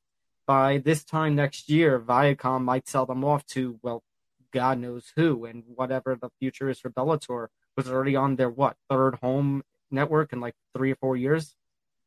Yeah, I don't know where PFL is getting their money team to just have endless cash flow. But if they have the money, buying Bellator would not be a bad idea. You combine the two promotions, not just a cross promotion mm. event. You combine the two promotions and you make it without. Then you then the UFC is a little bit, you know, like a UFC, of course, is always going to be bigger, or at least you know for the time being is way bigger than both Bellator and PFL, even if they were to combine. But that puts UFC on notice. If PFL and Bellator combine and there was one roster, you bet your ass that a lot of UFC fighters are going to start jumping ship, making more money, joining a just such an exciting promotion. How exciting would that be if it was all these Bellator fighters fighting all these PFL fighters, everyone coming together? All those divisions would be stacked. It, the featherweight division in PFL mixed with the featherweight division in Bellator, like that would be one of the most exciting divisions in the sport, UFC included. So mm-hmm. I would love to see that. It's not incredibly likely, but that would be awesome. I would be all for it. Yeah, if that ever happened and it was a reality, it would change the entire sport. And it would make it a lot more interesting because you would have super you would have super mega fights in this in this PFL Bellator combined promotion on top of pretty pretty big fights in the UFC as well. It's the point where you'd have an endless appetite of just massive championship fights literally almost every single weekend. For, um, from what we're calling these two these two mega giant MMA uh, conglomerates, which is a crazy thought. Obviously, I don't think that that's going to happen, but if that is the direction that both of those promotions choose to go, again, it changes the entire sport for that's, sure. That's the best part is that there's no off season. So if these two were to combine, it would be just like yeah, amazing fights every single week all year. Uh, let's talk about the other side of this, by the way, the Jones Gane fight. So Jones is going to be returning for the first time in three years to take on Ciryl Gane. Now, it may not be the fight that everyone wanted. Obviously, Jones and Ngannou had been in the works for two plus years, stretching back to the pandemic when they had the little negotiations as Stipe and DC were in the air for their uh, trilogy fight. And then all those fight negotiations fell through. You saw Jones along with Masvidal and Conor all asking for their release in the midst of the pandemic. Uh, but Jones ultimately they, they acquiesced. They allowed him to move up to heavyweight. He was doing it right. And now, if you look at the photos between past Jones and this Jones, it looks like two completely different people. Um, what is your take on this Jones Gane fight? Does Jones does Jones have a better shot here than he did against Francis? I say no. And I've been going back and forth and back and forth in this fight. When I first saw the odds, I was like, wow, Jon Jones, underdog, that's pretty crazy. Uh, I had no idea this fight was even in the works until like three days ago. So, like, I have not been thinking about this matchup at all. I think that Ciryl Gane can pose a tougher threat to Jon Jones. I don't know. It's tough. It's tough because Gane and, and, and Ngannou were a very similar match. I mean, Ngannou, of course, won that decisively, out wrestled Gane, which was, of course, surprising to all. But in recent, in like the last 24 hours, I've just been thinking like Ciryl Gane is going to knock out Jon Jones. And I don't have like a great, I don't have like a great like explanation of why, how, who, what, when. Wow. I feel like Ciryl Gane, Wow. I feel like Ciryl Gane's going to knock him out. And I feel like I, Jon Jones, I feel like Jon Jones, the power, 60 pounds is a lot of weight. Moving up from featherweight to lightweight, 10 pounds, it's not the same as moving up light heavyweight to heavyweight. 60 pounds, 205 to 265. I, I, I don't know. I don't know. I don't know if he's going to be able to take the power. We'll see. That is that is quite the take. Wow. Uh, on the Jon Jones side of things, I mean, do you think there's also any sort of ring rust to him? I mean, we saw GSP uh, take four years off and then choke out Michael Bisping for the middleweight championship. Do you think Jon Jones can have a similar story? Do you think he'll have more ring rust on him, especially when you consider the fact that, as we just mentioned, he's moving up in from light heavyweight to heavyweight rather than just a normal 10 to 15 pound category? There will be ring rust without a doubt. And the question is like how much ring rust. It's it just depends on how he trains, how much he spars, how much he works with the right people. He was just out here. He was just out here the last week at Fight Ready, training with Henry Cejudo, Kelvin Gastelum, uh, LFA champion, Captain Americas, all those guys. And I know he still works for Brandon Gibson, uh, Six Gun Gibson out in Jackson Wink. So those mm-hmm. are teams right there. He's doing everything right.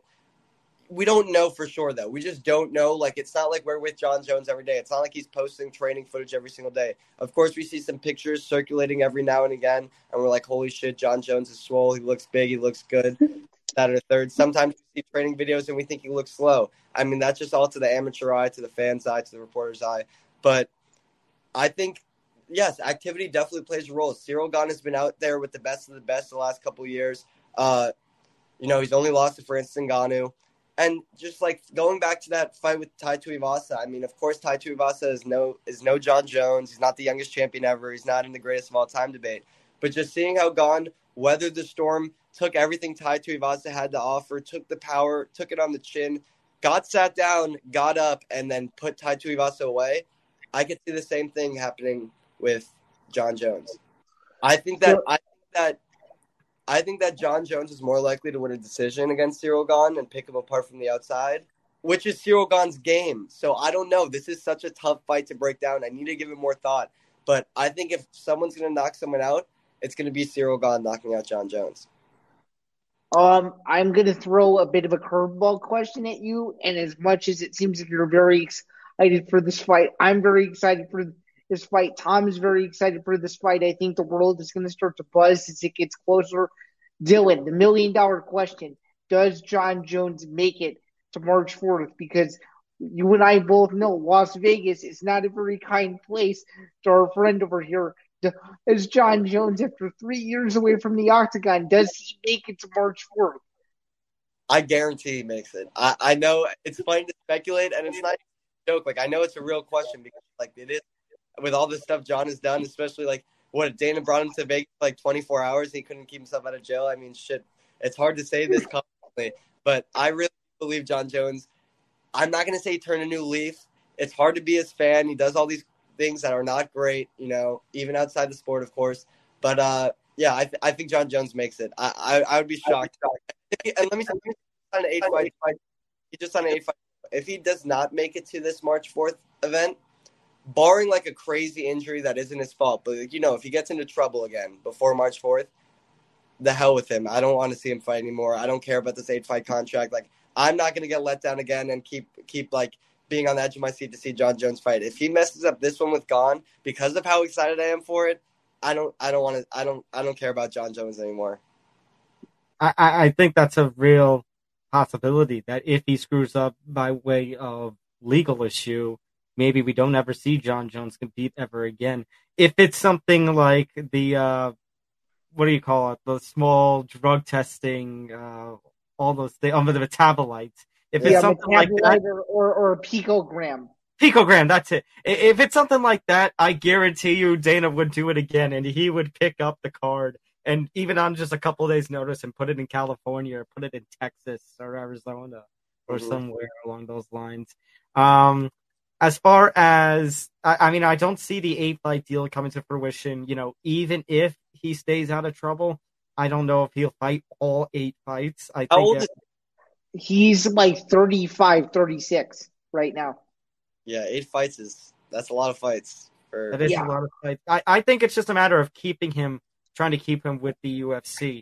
especially when you consider, and I mentioned this with Zain earlier, we have this Saturday's card. Three weeks later, we have Islam Volkanovski. Three weeks later is the Jones fight. Two weeks after that is Leon Usman three. And with the pri- raise in price to like eighty four ninety eight, this is four times you're going to be charging fight fans eighty four ninety eight within a two month span you need something to get them to part with their money. And dare I say, even if it's Jones Gane and it's not, you know, Ngannou with all these circumstances, the return of Jon Jones is it's a selling point. It is probably the selling point of this pay per view. A hundred percent for us, for fans, for like for everyone, for the people that even for even people that were UFC fans five years ago, ten years ago, that fell in love with the sport through Jon Jones and have since fallen out of love with the sport and have not been buying pay per views recently. There are a lot of fans. There are a lot of Jon Jones fans out there. Like Jon Jones really grew this sport. He's on my Mount Rushmore without a doubt. He's changed the sport forever. He brought so many new fans to the sport, and I think he's going to do it again, like you just said. I think he's going to put butts in seats in the in the stadiums, and he's going to put butts in seats on the couches too for the pay per views too. So I think it was definitely to lock up Jon Jones, whether or not he fulfills the eight fights. I think it was a good move for sure. I agree. I'm I'm making a prediction uh, right now that uh, well, well, this is coming out. Um, this is coming out later this week, but I'm I'm making a prediction right now that I think Jon Jones only fights two out of his eight fights. That's what I, that's what I think. I I mean, it, I think he's going to fight this fight, and this is this is assuming that he wins. I think he's going to fight this fight. He's going to fight Stipe. Whatever happened in the Stipe fight, he's going to retire afterward. I mean, that's a real poss- that's a real possibility, Zain. I mean, we had been talking on Saturday night that uh, I mean, we don't know how much leash Stipe has because of the circumstances of him losing pretty one-sided fashion to Francis or a couple of years ago, and the fact that he had been inactive. But now that Francis is gone, all of a sudden Stipe's leash, all of a sudden his say is a lot. Is it's back. Like all that waiting, it has paid off. That Stipe could very much, as we alluded to with Curtis earlier, get the winner of Jones versus Gane International Fight Week in July. And if it is Jones versus Stipe, that kind of dream fight, that might be the way that Jones goes out. But let me flip it a little bit to a different kind of question, a little more negative kind of question. Bigger nightmare for the UFC, excluding Jones having any more legal issues. Bigger nightmare for the UFC. And Ngannou walks and Gane defeats Jones, as you predicted earlier, Dylan, or Ngannou walks as he did. Jones beats Gane.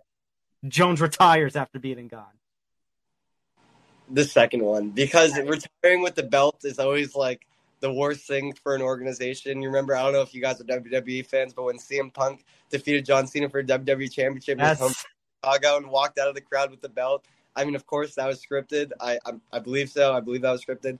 But yeah, if Jon Jones came back after this division has been stalled for so long, whether it be Ngannou's fault or his knee's fault or the UFC's fault, whatever it may be, after how long this division's been stalled, for them to have a new champion and then retire with the belt and then another vacant championship fight.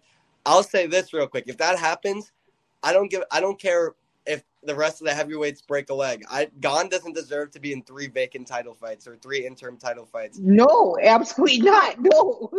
No way. Like he has to defeat No way. in the third time. And just to go back real quick, I'll let you speak on this, Zain. But to go back real quick, I think Stipe guaranteed gets the the winner of this fight. I don't see it mm-hmm. going any other way. Even if Blaydes were to, were to fight Pavlovich and defeat him, I think Blaydes would be more deserving of the title shot. Though I do not think he would receive it. I think Blaydes is like kind of like the Beneil Dariush of the heavyweight division, where he kind of just gets forgotten every time the title opportunity comes around. So I think Stipe, he hasn't fought Jon Jones, he hasn't fought Ciryl Gane. He's known to be one of the best of all time. Hasn't fought in a long time. I think he definitely gets the winner of this. And international fight week, that sounds about right. I think that's when it would be. You're right. For sure. And I, I also wanted to follow up with this question for you, Dylan. What do you think of the people who say that, um, you know, Pavlovich, Aspinall, or Blaydes were more deserving before before Jones um before Jones got the shot? Do you do um do you um do you agree with with um people having that opposite opinion, or do you think it's it's too far fetched that none of those guys are ready and that none of those guys would sell the same way that Jones would? Because my thought on that is is if Jon Jones is coming back with with his legacy and everything that he's done over the last ten years, there's there's no way he's not walking right into an immediate title shot, which is it is currently happening. So I just wanted to I just wanted to get your thoughts on like, do you think if you're you know Pavlovich, Blaydes, or Aspinall, you're you're you're bummed out about this, or are you actually excited about this because it seems like Blaydes is you know kind of kind of taking it as is. I don't know about the other two. I just wanted to get your thoughts on the latter opinion, the, the opinion that people don't believe that Jones is deserving of this immediate heavyweight title shot. So this might be an unpopular opinion, but I believe that when it comes to who's deserving of a shot or of a fight, when it comes to Jon Jones and Conor McGregor and guys of that stature, deserving goes out the window. Just is Agreed. deserving Agreed. top five lightweight fight when he comes back? No, but is he going to fight Jalen Turner? Is he going to fight? Uh, no. Jalen Turner, Arman Tsarukyan, or Matt Frevola, or Terrence McKinney, or any of these guys. No, and, of course not. Of course not. Vacated the belt, and he's moving up. He's doing. It's a big step. I mean, again, forget all that. Forget it. I'm not even going to make the argument of Jon Jones being deserving because the fact of the matter, it doesn't matter. The UFC does not care about that. Jon Jones is the bigger fight to make. He's the youngest champion ever. He's one of the greatest of all time. He's coming back to the greatest division there is. Everyone loves heavyweight. Everyone loves to see big guys knocking each other out. So uh, there was never ever an, there was never ever a one percent inkling of a chance that Pavlovich or Aspinall or Blaydes get the opportunities that Jon Jones gets. I will say this though. I will say this because I'm just giving a thought sitting here now. Stipe, if Blaydes defeats Pavlovich, he's so oh. much deserving of the title shot than Stipe. So I don't know how this would fit time frame wise, but maybe you don't even do Blaydes Pavlovich. Maybe you do Blaydes Stipe and Jones Gane, and then the winners fight for the title.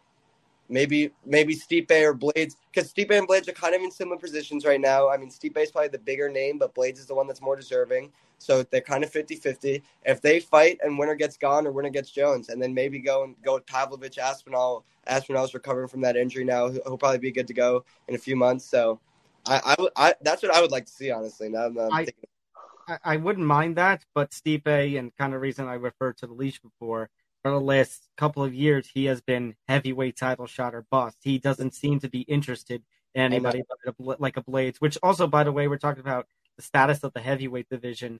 We were talking with Curtis about this earlier. It's not good when you're up and comers, you're just outside of the top fives, into the top tens and such. You're Blaydes, Pavlovich, and Aspinall, 29, 30, 31 years old. Not exactly spring chickens. Nope. It's the same thing with lightweight. Like it's not the exact same, but it's kind of similar with this gatekeeping that's going on in these UFC divisions. That honestly, of course, Bellator is smaller and PFL smaller, but it doesn't really go on in PFL and Bellator. Whereas in the lightweight division in the UFC, you got the top dogs, you got the Poiriers, you got the Gaethjes, you got guys like that at the top who don't want to fight these up and comers, who don't want to fight the Tsarukyans and the guys I'm mentioning, Jalen Turner and Frevola, Terrence McKinney personally, and finally, finally, that's starting to change because we got Gaethje versus Fiziev, which I'm very happy about. Mm-hmm. And Gaethje Poirier too, or this or that. I want to mix it in. Listen, I know they're not going to do a Grand Prix, even though that would be awesome. A lightweight. That Grand would, that, that would be that would be that would be absurd. It would be the I've said, I've, I've said it forever. it would be like the coolest tournament the sport's ever seen, honestly, in my opinion.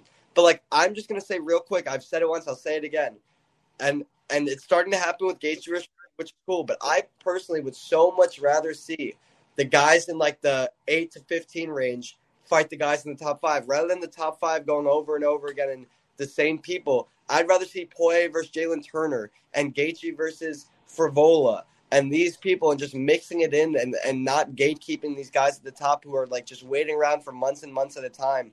I like the Dariush versus Gamrot type fights. Like I like that. Even if the Dariushes and the top fives are going to win those fights, it's just good to see just a different. So uh, mixing it in, just mixing it up a little bit. I don't know.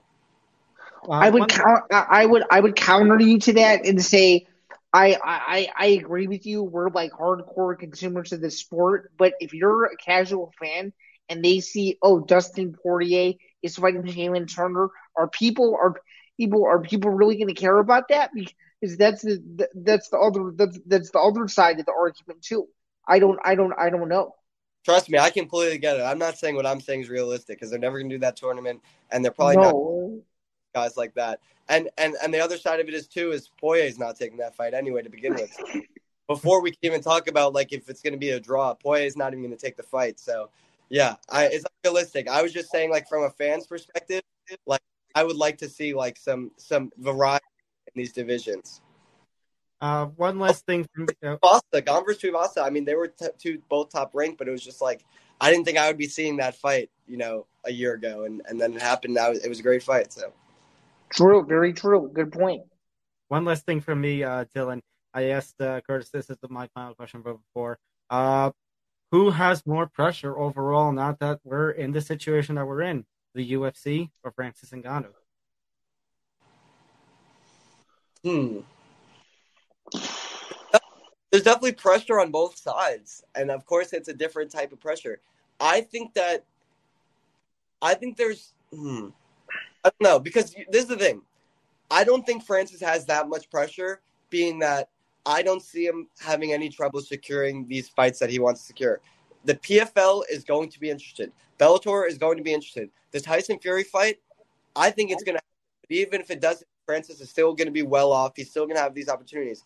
The UFC, on the other hand, they have pressure in a sense because people might follow Francis. And if Francis goes and defeats Fury or Francis goes and does big things in the PFL and people start following him and seeing, wow, if a UFC champion could relinquish the belt and say, I don't need this, I don't need to be in the UFC, I could do all these things, this, that, and the third without the UFC, that'll plant some ideas in some people's heads. So that's where the pressure lies. The pressure does not lie, however, in like what I'm trying to say is like the UFC is fine without Francis Ngannou. As much as we love Francis Ngannou, as great of a heavyweight champion I believe he was, the UFC isn't like losing sleep over losing him, honestly, because like you know they have Gane, they have Jon Jones, they have 700 fighters on the roster and so many fighters to you know push and you know keep developing. So it's not like they're going to lose sleep over not having Francis in the heavyweight roster. It's not great for them, but it's not like the worst thing that could have ever happen, you know. So I don't know. They both have pressure in different ways.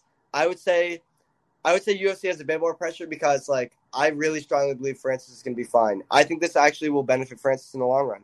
He did a lot in the UFC. He did so many things. I'm not going to say like he did everything there was to accomplish. Like you know, beating Jones would have been big, but like he beat Stipe, he beat Gane. Like I said, Blaydes twice over him, a bunch of guys. Now he's going to go and if he defeats Tyson Fury, let's say this. I don't know if you guys got to go. I have a good question that I just thought of. Okay. What would be what would be bigger for Francis Ngannou's overall legacy? Defeating Jon Jones in March or defeating Tyson Fury in the boxing ring? I'll go first. Um, I think this one's pretty obvious. If he can beat uh, the the quintessential best heavyweight in the world, even even in a even in a completely different sport, uh, i.e. Tyson Fury, would be the biggest moment of his entire career, and he, he would be launched into stratosphere. As he wouldn't just be a legendary MMA fighter, he wouldn't just be um he wouldn't just be a one-off boxer who would be the greatest, who would be one of the greatest heavyweights of all time. He would be an all-time combat athlete. So legacy wise, beat, beating Tyson Fury is a lot bigger on a global scale than beating Jon Jones in the UFC octagon. Agreed. Also considering the fact that we saw Jake Paul go into the you know go into the combat world and the ways that he has defeated the likes of Tyron Woodley and Ben Askren. Granted, they were wrestlers, uh, but then to win over Anderson Silva, granted an old an older fighter who wasn't fighting in the UFC anymore. But then you think about the the pride and everything of like you know, you know how MMA fans kind of want to see Jake Paul, this invader, you know, get beat. Imagine if Francis Ngannou, the baddest man on the planet in the MMA sphere, takes on the baddest man on the planet, goes over to the boxing world to face their baddest man on the planet, and Francis wins. That is going to be huge because the MMA fans already some, some treat him like a god, will treat him further like a god. He'll be he'll get that same credibility over the boxing world, and considering Fury and his star power, it's going to lead into the mainstream. That would be huge, as Dan you kind of put it.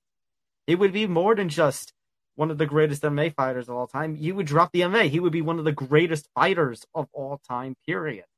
And that's why I don't think Francis has uh, too too much pressure because I personally feel that this fight is going to be made. I think Fury, and Ngannou is going to be made. I think that again, like I said earlier, I think the primary reason for Francis and the UFC parting ways was this Fury fight. Was that Ngannou wants to box? It wasn't that Ngannou wants to go to the PFL. It wasn't that he wants to go to Bellator. It's that he wants to box Tyson Fury and he wants to have the freedom to do so. So I think this fight's gonna be made.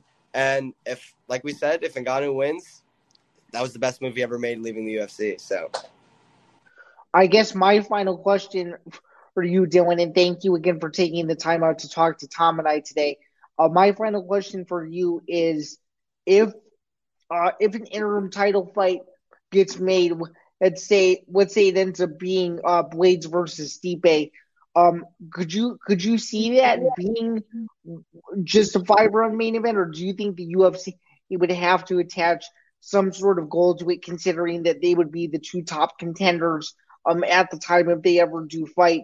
And do you think that that is the the next logical fight for Stipe if for whatever reason he can't get the Jones right away. This is all assuming Jones wins, of course, but do you think Stipe versus Blaydes is more likely than people think? I think that going back to what Tom said, it doesn't seem too likely that Stipe wants this fight. Understandably, if you're a full-time fireman in Ohio that hasn't fought in two years, and you have the op- you have the two choices, you're left with two choices: fight for the title in July and just hang out and be a fireman and time for the next couple months, or get in the training camp right now for Curtis Blaydes, one of the most dangerous men in the sport, who wrestles like a MF, and you're gonna have to drill wrestling like crazy. I mean, it makes sense for Stipe to not want this fight, but uh, to go back to the uh, earlier question, I don't think they have to attach gold to it. I think that you don't. I don't think you have to. I think they do it too much with these interim fights. I don't know. I don't. I, I, I like the Yair Emmett one, and I was pushing for that one because I knew Volk was moving up, and because Volk's moving up, uh, and may win that belt. I don't know if he will, but he may win that belt. It made sense to make the the Yair Emmett fight for interim. But because then it's interim or number because then either it's a full champion afterwards or it's a number one contender. Exactly, exactly. But for this one, it's like we know that these two are the top contenders. I don't think there needs to be an interim bout. I don't think that I didn't like when Ciryl Gane became became the interim champ. I mean, people agreed. A lot of people, a lot of people didn't.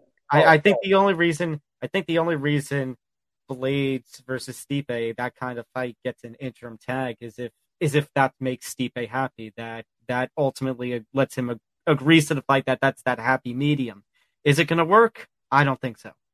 Listen, I'm not a Ciryl Gane hater by any means. I like the guy, and like I said, I'm picking him right as at this current juncture. I'm picking him to defeat Jones, but yeah, like I when I think of him, I don't really think of a heavyweight champion. Like when I think of Ciryl, like if he were to defeat Jon Jones right now, like that would solidify for, for me that he was a heavyweight champion. But right when I think of Ciryl Gane, like I don't know, do we count him as a heavyweight champion because he won the interim belt? Like I guess we're supposed to, but like I don't really think of him the way I thought of Francis or Stipe or one of these undisputed guys. So, for sure. agree.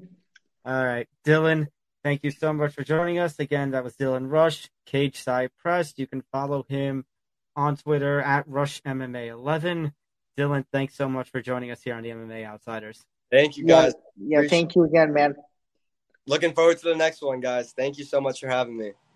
All right, Zain. Before we get into any of UFC 283, uh, a couple of other things we got to mention. Leon Edwards versus Usman 3 is now finalized. It is official in London. UFC 286 on March 18th. Welterweight championship on the line. Rematch. Obviously, the trilogy fight. Second time that the title is going to be on the line. Usman looked like he was on his way to a win in August, and then the knockout heard around the world to give Leon Edwards the championship win. And a pretty interesting co-main event too in the lightweight division as Justin Gaethje, Mr. Performance Bonus himself, is going to be taking on one of the hot up and comers in that lightweight division in Rafael Fiziev. Yeah, th- those are both amazing fights to cap off that card, especially Edwards Usman 3. Uh, as we alluded to Saturday night, Dana wasn't kidding when he said he would bring in his words a badass card to London, England. If, if those two fights aren't badass, then I, then I can't tell you what other two fights would fit that description because these are four just absolute studs in two of the hottest divisions in the sport. A lot riding on the Edwards um, Usman three fight. Kamaru Usman looking to get his belt back. He was considered by Dana White to be the greatest welterweight of all time, even greater than George St. Pierre. So there's a lot riding on the line for him. And for Leon Edwards, it's to prove that uh, the, the second fight wasn't a fluke and, the, and it wasn't a lucky knockout um, in the final stages of that one. And for Rafael Fiziev in the co-main event, this is easily his biggest test of his career. Justin Gaethje, a former multiple-time title challenger, as we know, um, for sure this is Fiziev's toughest test, and uh, that that fight is going to be pure fireworks, and I think it's going to be a, a, fight of the night caliber and a potential fight of the year caliber bout. And I also do think that um, you know, if uh, if Usman can get the belt back, there are a lot of interesting fights um, at that weight division for him. We obviously don't know what's going to happen with Hamza Chimaev. That's what being worked on. I would be interested in seeing Chimaev versus Covington if that fight can ever come together. So I think if Usman wins, the welterweight circus continues. Whereas if Edwards wins, I think you're going to see a lot fresh. more. Everything is fresh. You're going to see a lot more, um, a, a, lot of different challengers come his way, and guys that we haven't really seen him fight, a la Gilbert Burns, et cetera, et cetera, et cetera. I think all of these fights are very interesting, and I, I think those are two awesome matchups to close out uh, the London festivities on the 18th for sure. Let me throw a question out there too, Sam, because you talk about Khamzat Chimaev, and the UFC has wanted him potentially as a challenge for, for Usman, and we've had Chimaev versus Covington in conversation, although I don't know how I'd feel about an Usman Covington 3, as good as their first two fights were. Uh, mention how Stephen Wonderboy Thompson pulled off a shocking upset not that long ago over Kevin Holland. I mean, not an upset, but a victory over Kevin Holland and now I had mentioned it uh, around the time of that fight, but if Thompson wins and Usman wins this fight, does the UFC use Thompson or even Gilbert Burns because an Usman versus Burns too might be interesting? Does the UFC use one of those two guys as a way to try to speed negotiations along, like tells Hamzat or tells Covington, hey, if you're not willing to play along, we'll give your spot against the other guy to Wonder Boy or to Burns for the sake of trying to get the welterweight division moving? It's a good question, but then again, I counter uh, I counter your statement with another counterpoint, and that is, um, does the UFC really want to make Usman versus Wonder Boy after Wonder Boy came off of a win against a bona fide middleweight. I I, don't I, I agree, don't... but for the sake of, I agree, but also for the sake of fresh matchups, because that's again the problem with Usman winning is that the only fresh matchup that's enticing would be Usman versus Chimaev, and you gotta hope Chimaev and Covington can fight and Chimaev can beat him. Yeah, that's also true. But then again, though, I, I, I, then again, I'm to come back and say do you really want to see Usman fight Wonder Boy, considering Wonder Boy has lost two chances of winning the welterweight title earlier in his career? Okay, let me counter then. If something happens with Hamzat and uh, if something happens with Hamzat and Covington and Usman and that doesn't come to fruition, and Usman wins this fight with Edwards and regains the title. If you're Dana, do you maybe try to talk to Usman and say, you know, hey, you know, now that your boy uh, Israel's not middleweight champ, maybe try to convince Usman, hey, maybe you step up and uh, fight Pereira for the middleweight title. See, see that.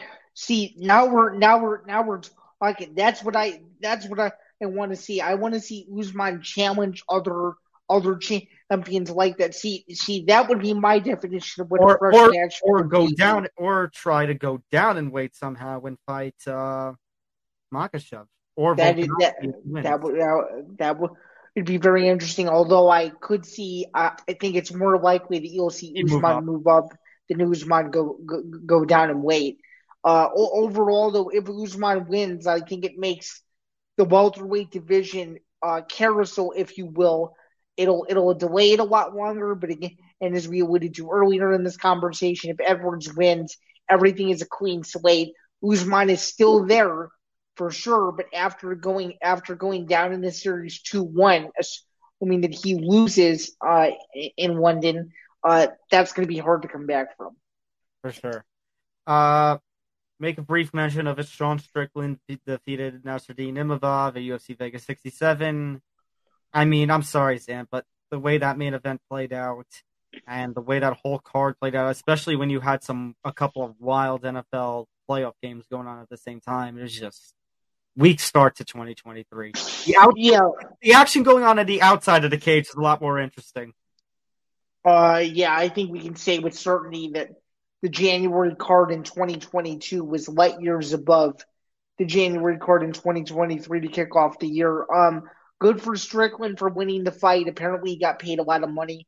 Um, it's a learning experience for uh, for uh, for Imavov. I think he'll be. I think he'll be back. Uh, it's a big win for Strickland, and uh, A you needed know, win. a, a needed win for him. And that middleweight division is crowded as it is. So once he goes back to his natural weight, the fights are only going to get tougher. But yeah, UFC Vegas 67 was a whimper. There were uh, there were a couple of other fights that ended in some not controversy, but just weren't. It just wasn't the best quality card, and it's a card that you got to move move on from, and it was overshadowed by all the other news that happened outside of the cage. I mean, even the um, what we talked about is the people's main event of that card, Gate versus Damon Jackson. Even that was Yeah, not good. middle. Uh, like you said, I think you had said before we started going, we started recording, you'd give it a C minus. I'd probably feel the same. I'd even say maybe D. This was Yeah. This was not the needed way to start the year. Yeah, I gave it a C minus, and on my Twitter predictions and Instagram predictions, I'm having a bad start to my picks for the year. At the moment, I am I am five and six going into uh, going into um, the UFC card in Brazil this weekend. Yeah, I I, know. think around the Uh, same. yeah, I had a good start. I had a good start. I started one and zero, and and I climbed out of a two and four hole, and I had a chance to finish seven and five, and it just it didn't it didn't it didn't work out. So. No. All right. But moving on from that, it is time. So I mentioned this is the first time since their inception in 1997 that the two oldest championships in the UFC, the heavyweight and light heavyweight championship, are vacant. That comes to an end Knock on wood. this Saturday night at UFC 283 for the second time in two pay-per-views. The vacant light heavyweight championship will be on the line because main eventing this card, I really feel like it should be Figgy versus Moreno, considering the circumstances of their fights. But nevertheless, it will be for a vacant light heavyweight champion, unless uh, championship, unless something bad happens, like happened last month with uh, Ankalaev, with uh, Ankalaev. It will and Blachowicz. It will be a new champion. It's either Glover Teixeira, the former champ, or the up and coming Jamahal Sweet Dreams Hill. Uh, obviously, Glover much older, 12 years the senior of Jamahal Hill. Uh, Jamahal Hill actually will have a two inch height ad- advantage and a three inch reach advantage according to uh, Tapology here. So, Zain, what are your thoughts entering this fight? Yeah, before we get into this uh, breakdown here, just curious, do you think that the UFC made the right decision in making this fight, or do you think it should have been Glover versus Magomed for all the marbles? I think it should have been Glover versus Ankalaev. I, I like Jamal Hill. I think he's up and coming, but you saw all the controversy. As much as Dana wants to crap on that 282 main event, Ankalaev, it seemed automatic Ankalaev had won. Even even Jan had said Ankalaev won the fight. I feel like if you're Ankalaev, you're Roth. I think if UFC really wants to go in this direction, because business wise, it is a win for them considering Glover is the former champion. Glover did get a bit of the shaft with the late notice uh, swap in that main event of 282, and Glover is the Brazilian boy. I feel like the only right thing to do at this stage would be the winner of this fight fights Ankalaev, and then the winner of Ankalaev versus the winner of this fight fights Yuri later this year once Yuri is recovered. Good point. Um, I'm just going to be straight with you. I'm from the Midwest. There's a little bit of bias here. I really hope Jamahal Hill wins this fight. Don't get, don't get me wrong. I love Glover Teixeira. His story is great. Uh, his run at light heavyweight is second to none. He's fought a who's who in the sport. But man, if you could get Jamahal Hill to to win, coming off the contender series, being a Dana White contender series alumni, to win the to win the light heavyweight title after the career he's had so far, and to potentially fight in Chicago in June, if that's what if that's where the UFC decides to go to promote the heck out of him in the whole Midwest region, it would be a massive business win for the UFC if he's able to go into Glover's home country and win. Obviously, their resumes are not comparable. Glover's beat a who's who, but you know, as Dana White likes to say, fighting is a young man's game. That Jamahal Hill is only what 30, 31 years of age. Um, as as you alluded to, mm-hmm. I, I, I think I think this could be a changing of the guard on Saturday. I I really do. I understand he's going into enemy territory, but man, I I could see Hill winning a close decision or shockingly finishing Glover somehow, but I just really think that the the the um people really need to start backing Hill in this fight because you could tell that in all of his training videos, his promotional videos, he really feels hell bent that if he that if he can go in into to Rio and beat Glover Teixeira, that he is going to be a superstar, and I could I could easily see it being the case. Um, I do think Glover, um, you know, just kind of uh, mentally, you know, he had the fight then the fight was canceled in December. You don't really know where his head is at. Um, I, I, think I think this could be a disaster for Glover, but I also do think that if Jamahal Hill gets caught in something, he is going to get it finished. It's a very stylistically fun fight and a fight where I feel like there's no way it's a boring main event at all, and it over delivers uh, come Saturday night. Yeah, I think this is, as you said, this is a fight at night contender. I think this is going to be a solid start to the UFC's pay per view calendar for 2023. Granted, as I said, I feel like Figgy Moreno 4, considering it's the first time UFC has had a quadrilogy, should be the lead. I think this fight should be the co main event. But nevertheless, you know, that's not my decision. Um, well, well, Tom, to counter that, they're always going to go with higher weight classes. Yeah, there was one time they didn't. Uh, Adesanya versus um Paulo Costa. That headlined over the light heavyweight title. That was vacant at that point. Yeah, that's true, but I think that again, they they wanted to put something at the top of that bill that would be like a wow factor, and that that's what that's that's what ended up happening. I think this is one of those rare cases where I don't think you could headline uh, Figgy you know, as the main event simply because I just think Glover Teixeira is a bigger name in Brazil, and that's probably that's that's probably why. I don't think Glover Teixeira resonates. I don't think Deiveson Figueiredo resonates with people in Brazil. I could be wrong, but I don't think he resonates with people in Brazil as well as maybe Glover would. Well, as far as the fight itself goes with Teixeira versus Hill, I I mean, we have seen exceptions to that rule of fighting is a young man's game. And Glover Teixeira, I think, is the most prominent example of that. Nobody gave him a shot when he challenged for the light heavyweight championship when he was fighting uh, Jan.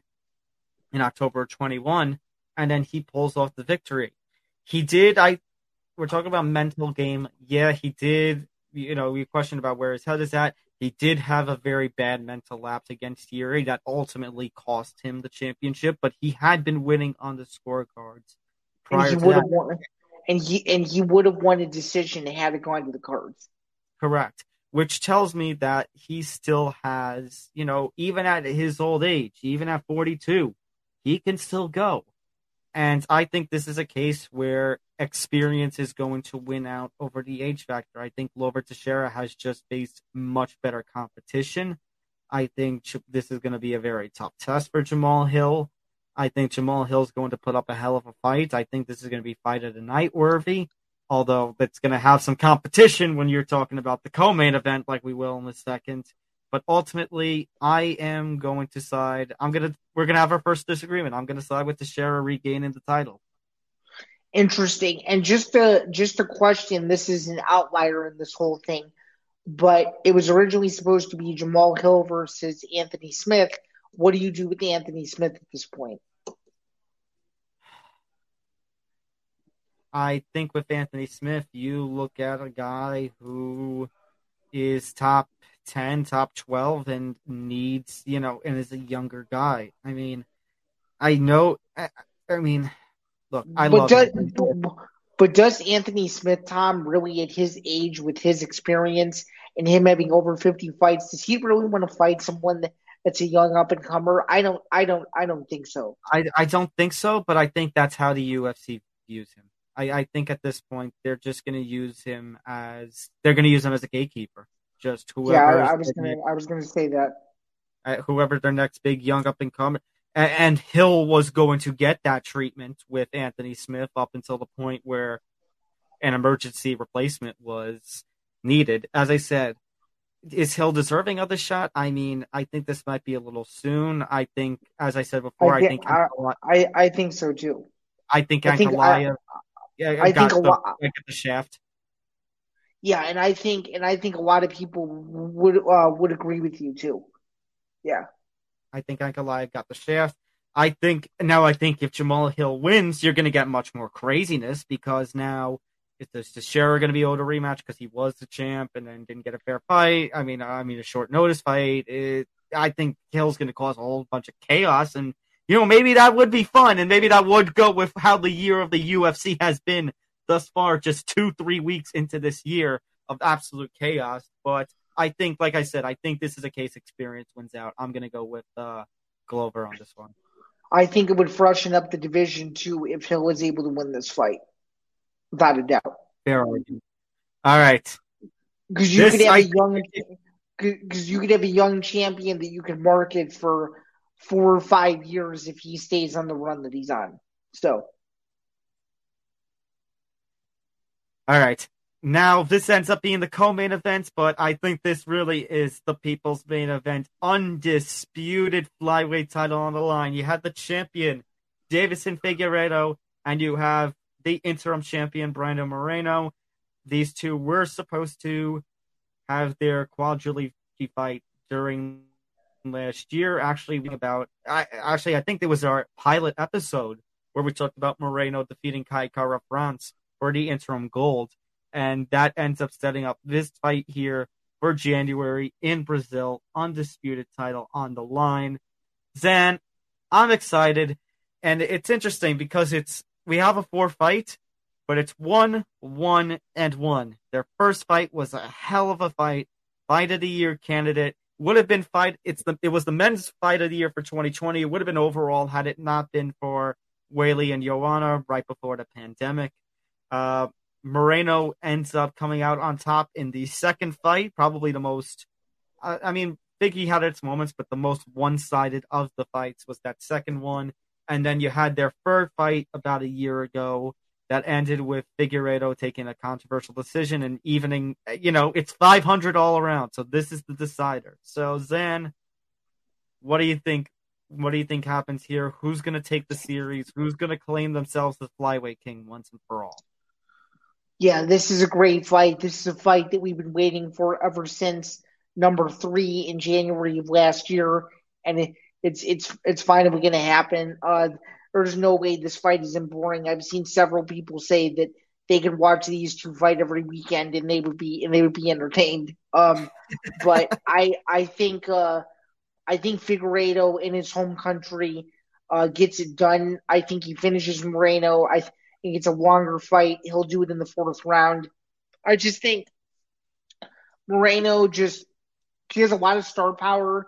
Uh, he's huge where he's from. Um, I mean, I mean, if he can, uh, if he can land something on Figueiredo, it's going to change the complexion of the fight. But I think Figueiredo is going to use his grappling, and he's going to find his submission, and he's going to force Moreno to tap and and and and put a stamp on it once for, once and for all that he is the best flyweight on the planet. And then, uh, you know, I think it'll uh, create a lot of goat conversations. You know, who who is the who is the undisputed flyweight goat? Is it Deiveson Figueiredo? Is it um is it um Demetrious Johnson? Is it even Henry Cejudo? I'm it, it's gonna it's gonna be interesting to see what ends up happening at this fight, but I do think that Figueiredo uh, finishes Moreno, and it's one of those fights that is going to be unforgettable and that will be talked about for years to come. I think Zain. You know, it's interesting because I was just looking up the scorecards for that first fight. And technically, that fight should have been Figgy's, but Figgy was deducted a point in round three in that original fight because of a low blow. So, in the scorecards, there were two scorecards that ended up, I think, 47 47. So, really, this should be a 2 1, but the circumstances of that first fight with that point deduction means it's 1 1 1 over, overall.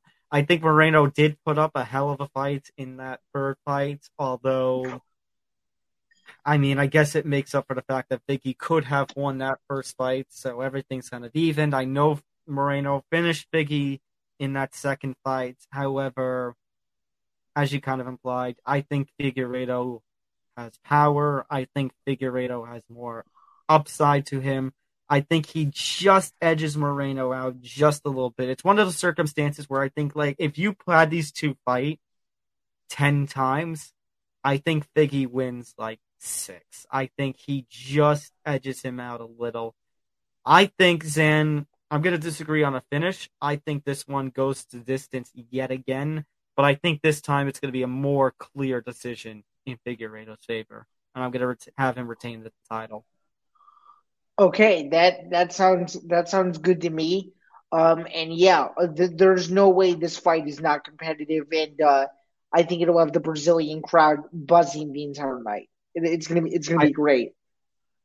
As I said, I think this is a potential contender. I think Teixeira versus Hill is going to be a great main event, but I think it's going to have a rough time going for fight of the night when you've got uh, the first ever UFC quadrilogy um, you look at, by the way, the rest of the main card here. Uh, we've got Gilbert Burns, who we already talked about before when it came to the welterweight title picture. He'll be taking on Neil Magny in this one. Yeah, I think this is going to clean up a logjam in the middle of the top five uh, for sure. Uh, Neil Magny's a stud. He's done it the hard way, um, and, it, and it's been a long road for him. This is a big fight for Gilbert Burns. I'm sure he wants that Hamza Chimaev rematch at some point on the road. That's a fight that he probably thought he got screwed in. Um, and I really like Gilbert Burns here in this spot. I think he, I think he wins a decision, and I think he is rather easily, winning the first two rounds and then losing the third. Uh, I'm going to agree with you. I think Gilbert Burns has more upside. I think he's got not that Neil Magny doesn't have skill. I think Neil Magny is a stud, but I think Gilbert Burns He's definitely a gr- grappling expert, and I think he's got some pretty sick power that I think this fight also goes the distance. Going to agree with you with unanimous decision, but I think Magny's to, like in the, say, late first round or middle of the second round, I think Burns is going to land a shot that kind of rocks him. Interesting. Could very well happen. Once Burns hurts you, it's uh, it's usually not a good sign. So yeah, no. Uh, we've got a really Zain interesting matchup when it comes to women's flyweight in Jessica Andrade, Lauren Murphy. These are two uh, top five fighters who had their crack at Valentina and bo- both got finished. um, in terms of the title picture, I mean, you've still got. We talked about it when it comes to women's flyweight that Taila Santos arguably got screwed during the summer. That she might be waiting in the wings to see her Valentina rematch. So I, I, mean, think this- I think she I think I think she did personally. I think I agree. I think so. she I, I scored. Yeah, I, I I scored the first fight for Santos, and I think and I think there were a lot of people who did. I think I think the takedowns made the difference. But again, this is another one of those fights where whoever wins, you're going to see a lot more clarity in that division to see who Valentina would want to fight, either a rematch between one of these two or a tie or a tie with Santos rematch. There's there's a lot of options at 125, without a doubt. So when it comes to this fight, who do you think has the edge? Uh, I'm gonna go Lauren Murphy by split decision. I think this is I I'm gonna agree on a split decision. I think this one is very, very close. I mean Jessica Andrade has some great power. Was the strawweight champion before she moved up to flyweight. Um, but Murphy, other than that loss to Valentina, has been streaking. And I mean, everybody has lost to Valentina, so really you can't really hold that too much against her. So I'm Except gonna for except for Amanda Nunes, of course. Of, of yes, except for Amanda, but that was also at bantamweight. I'm talking exclusively at flyweight. True, Other true, than the fact- true, true, true. Other than the fact that we both think Talia Santos got screwed in that last fight, but Right. Lauren Murphy has all the momentum in her side. I think it'll be close. I'm going to agree with you on a split in favor of Lauren Murphy. Yeah, it's definitely one of those where where it could go either way, and it's a very high of a fight that, to be quite honest with you, could easily have an interim flyweight tag on it if it really if it really wanted to. And then we've got opening up the main card. Zain, a really interesting fight at light heavyweight between Paul Craig, Bear Jew, and Johnny Walker. Uh, yeah, this is a must win for Johnny Walker. Uh, if he doesn't win this fight, I don't re- really know where he goes from here. He has to win this fight, so I'm picking him to win this fight simply for the sole reason that he's at home and he probably wants to have some sort of crazy finish and celebration. So I'm picking that Paul Craig gets swept on Saturday. Uh, yeah, this is a must win for Johnny Walker. Paul Craig, on the other hand, I mean, he had a win streak going, fell in his last fight.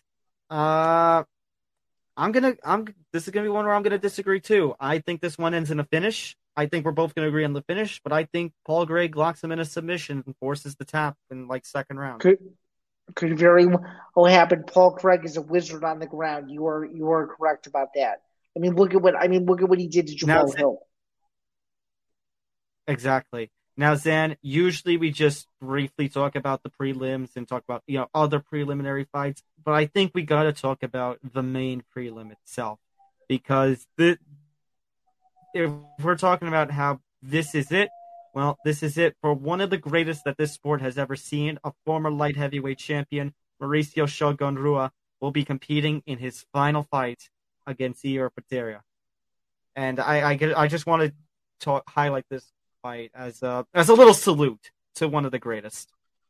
Yeah, I mean, I've been watching Shogun ever since he transitioned over from Pride to the UFC, and he's delivered a lot of memorable moments. And uh, you know, he's fighting a kid, you know, who's a young stud, and it's not like Shogun has seen these kinds of fighters before. Um, Potieria was on an ace run. Obviously, as you see there, he lost his last fight. Uh, Shogun has been hit or miss. He, he's had some uh, weird ups and downs in his UFC run. Did win the light heavyweight title in 2010. So I think it goes to show he's one of the best ever. Uh, um, I know that a lot of people really aren't giving him a chance to win this fight, but I just don't see Shogun doesn't go on top with a win similar to when Nogueira knocked out Brendan Schaub. I think it's going to be one of those fights, and I think you're going to see Rua uh, excite the Brazilian fans and the crowd, and uh, I think he'll win a late third round uh, TKO against Potieria, in my opinion. That would be incredible, especially if Potieria is able to take the first couple of rounds. Uh, I think the UFC is hoping that you know Shogun gets taken out by Potieria. I don't think it's going to happen as quickly as the UFC would like. This ain't going to be no first round knockout. Um, Shogun is just too tough that one. I think this. I think if a finish is. happens, I think if a finish happens like Uzan, I don't know if it happens in Rua's favor. I might lean more to Potieria, but I think if a finish happens, this isn't finished till third round. If there even is a finish at all, Th- this is a fight I could even see going to distance. I, this is For not going to sure. be. this is the this is the headliner on ABC, so hopefully it does deliver. But yeah, for a card that's strictly international, this is a phenomenal card. There's 15 fights total on this card. Um, I mean, it's it's it's going to be you fun. J- just briefly highlighting fight number five, I really do like Terrence McKinney in this spot here. I think he does something masterful and wins in viral fashion um, on the prelims. That's my Hey, that's my I, I favorite. was looking at the same. I was looking at the same one, Dan, and I agree.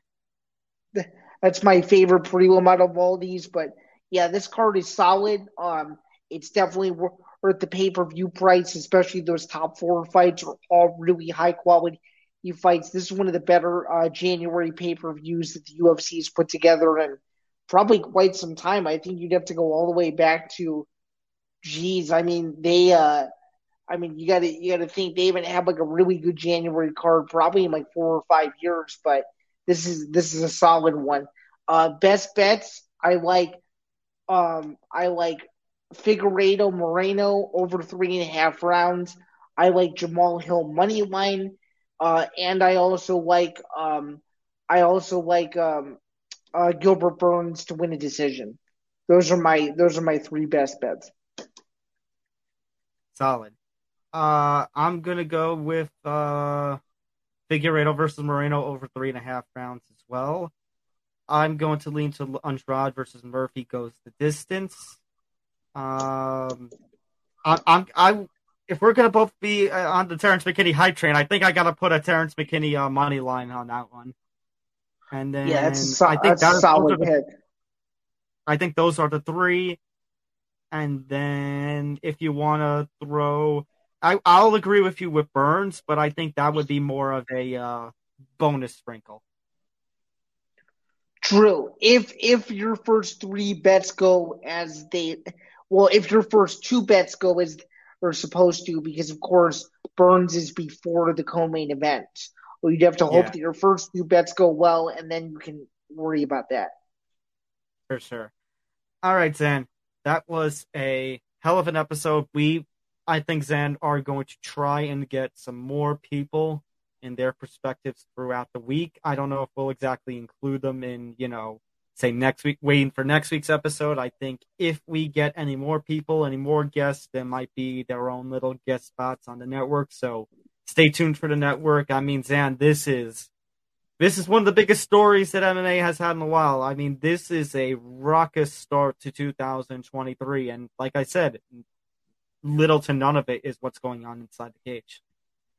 Yeah, uh, I don't remember a year in MMA where you could say that that was the big story. I mean, I guess you could go all the way back to maybe 2009 or 10 when, you know, Affliction was going through its growing pains at the beginning of 09 when they didn't know if they were going to continue to have events. But maybe since then, you can correct me if there's been a bigger story to kick off a year than than than that's occurred. I don't know if I could tell you another one. Maybe maybe it's Conor McGregor's return uh, back to the UFC for the fir- first time since 2018 because that had a lot of heat on it. There was a lot of speculation around him and what he'd been doing outside of the cage. But besides those two, I don't I don't really know if there's there's another one that could top what the first two weeks in January have really been like.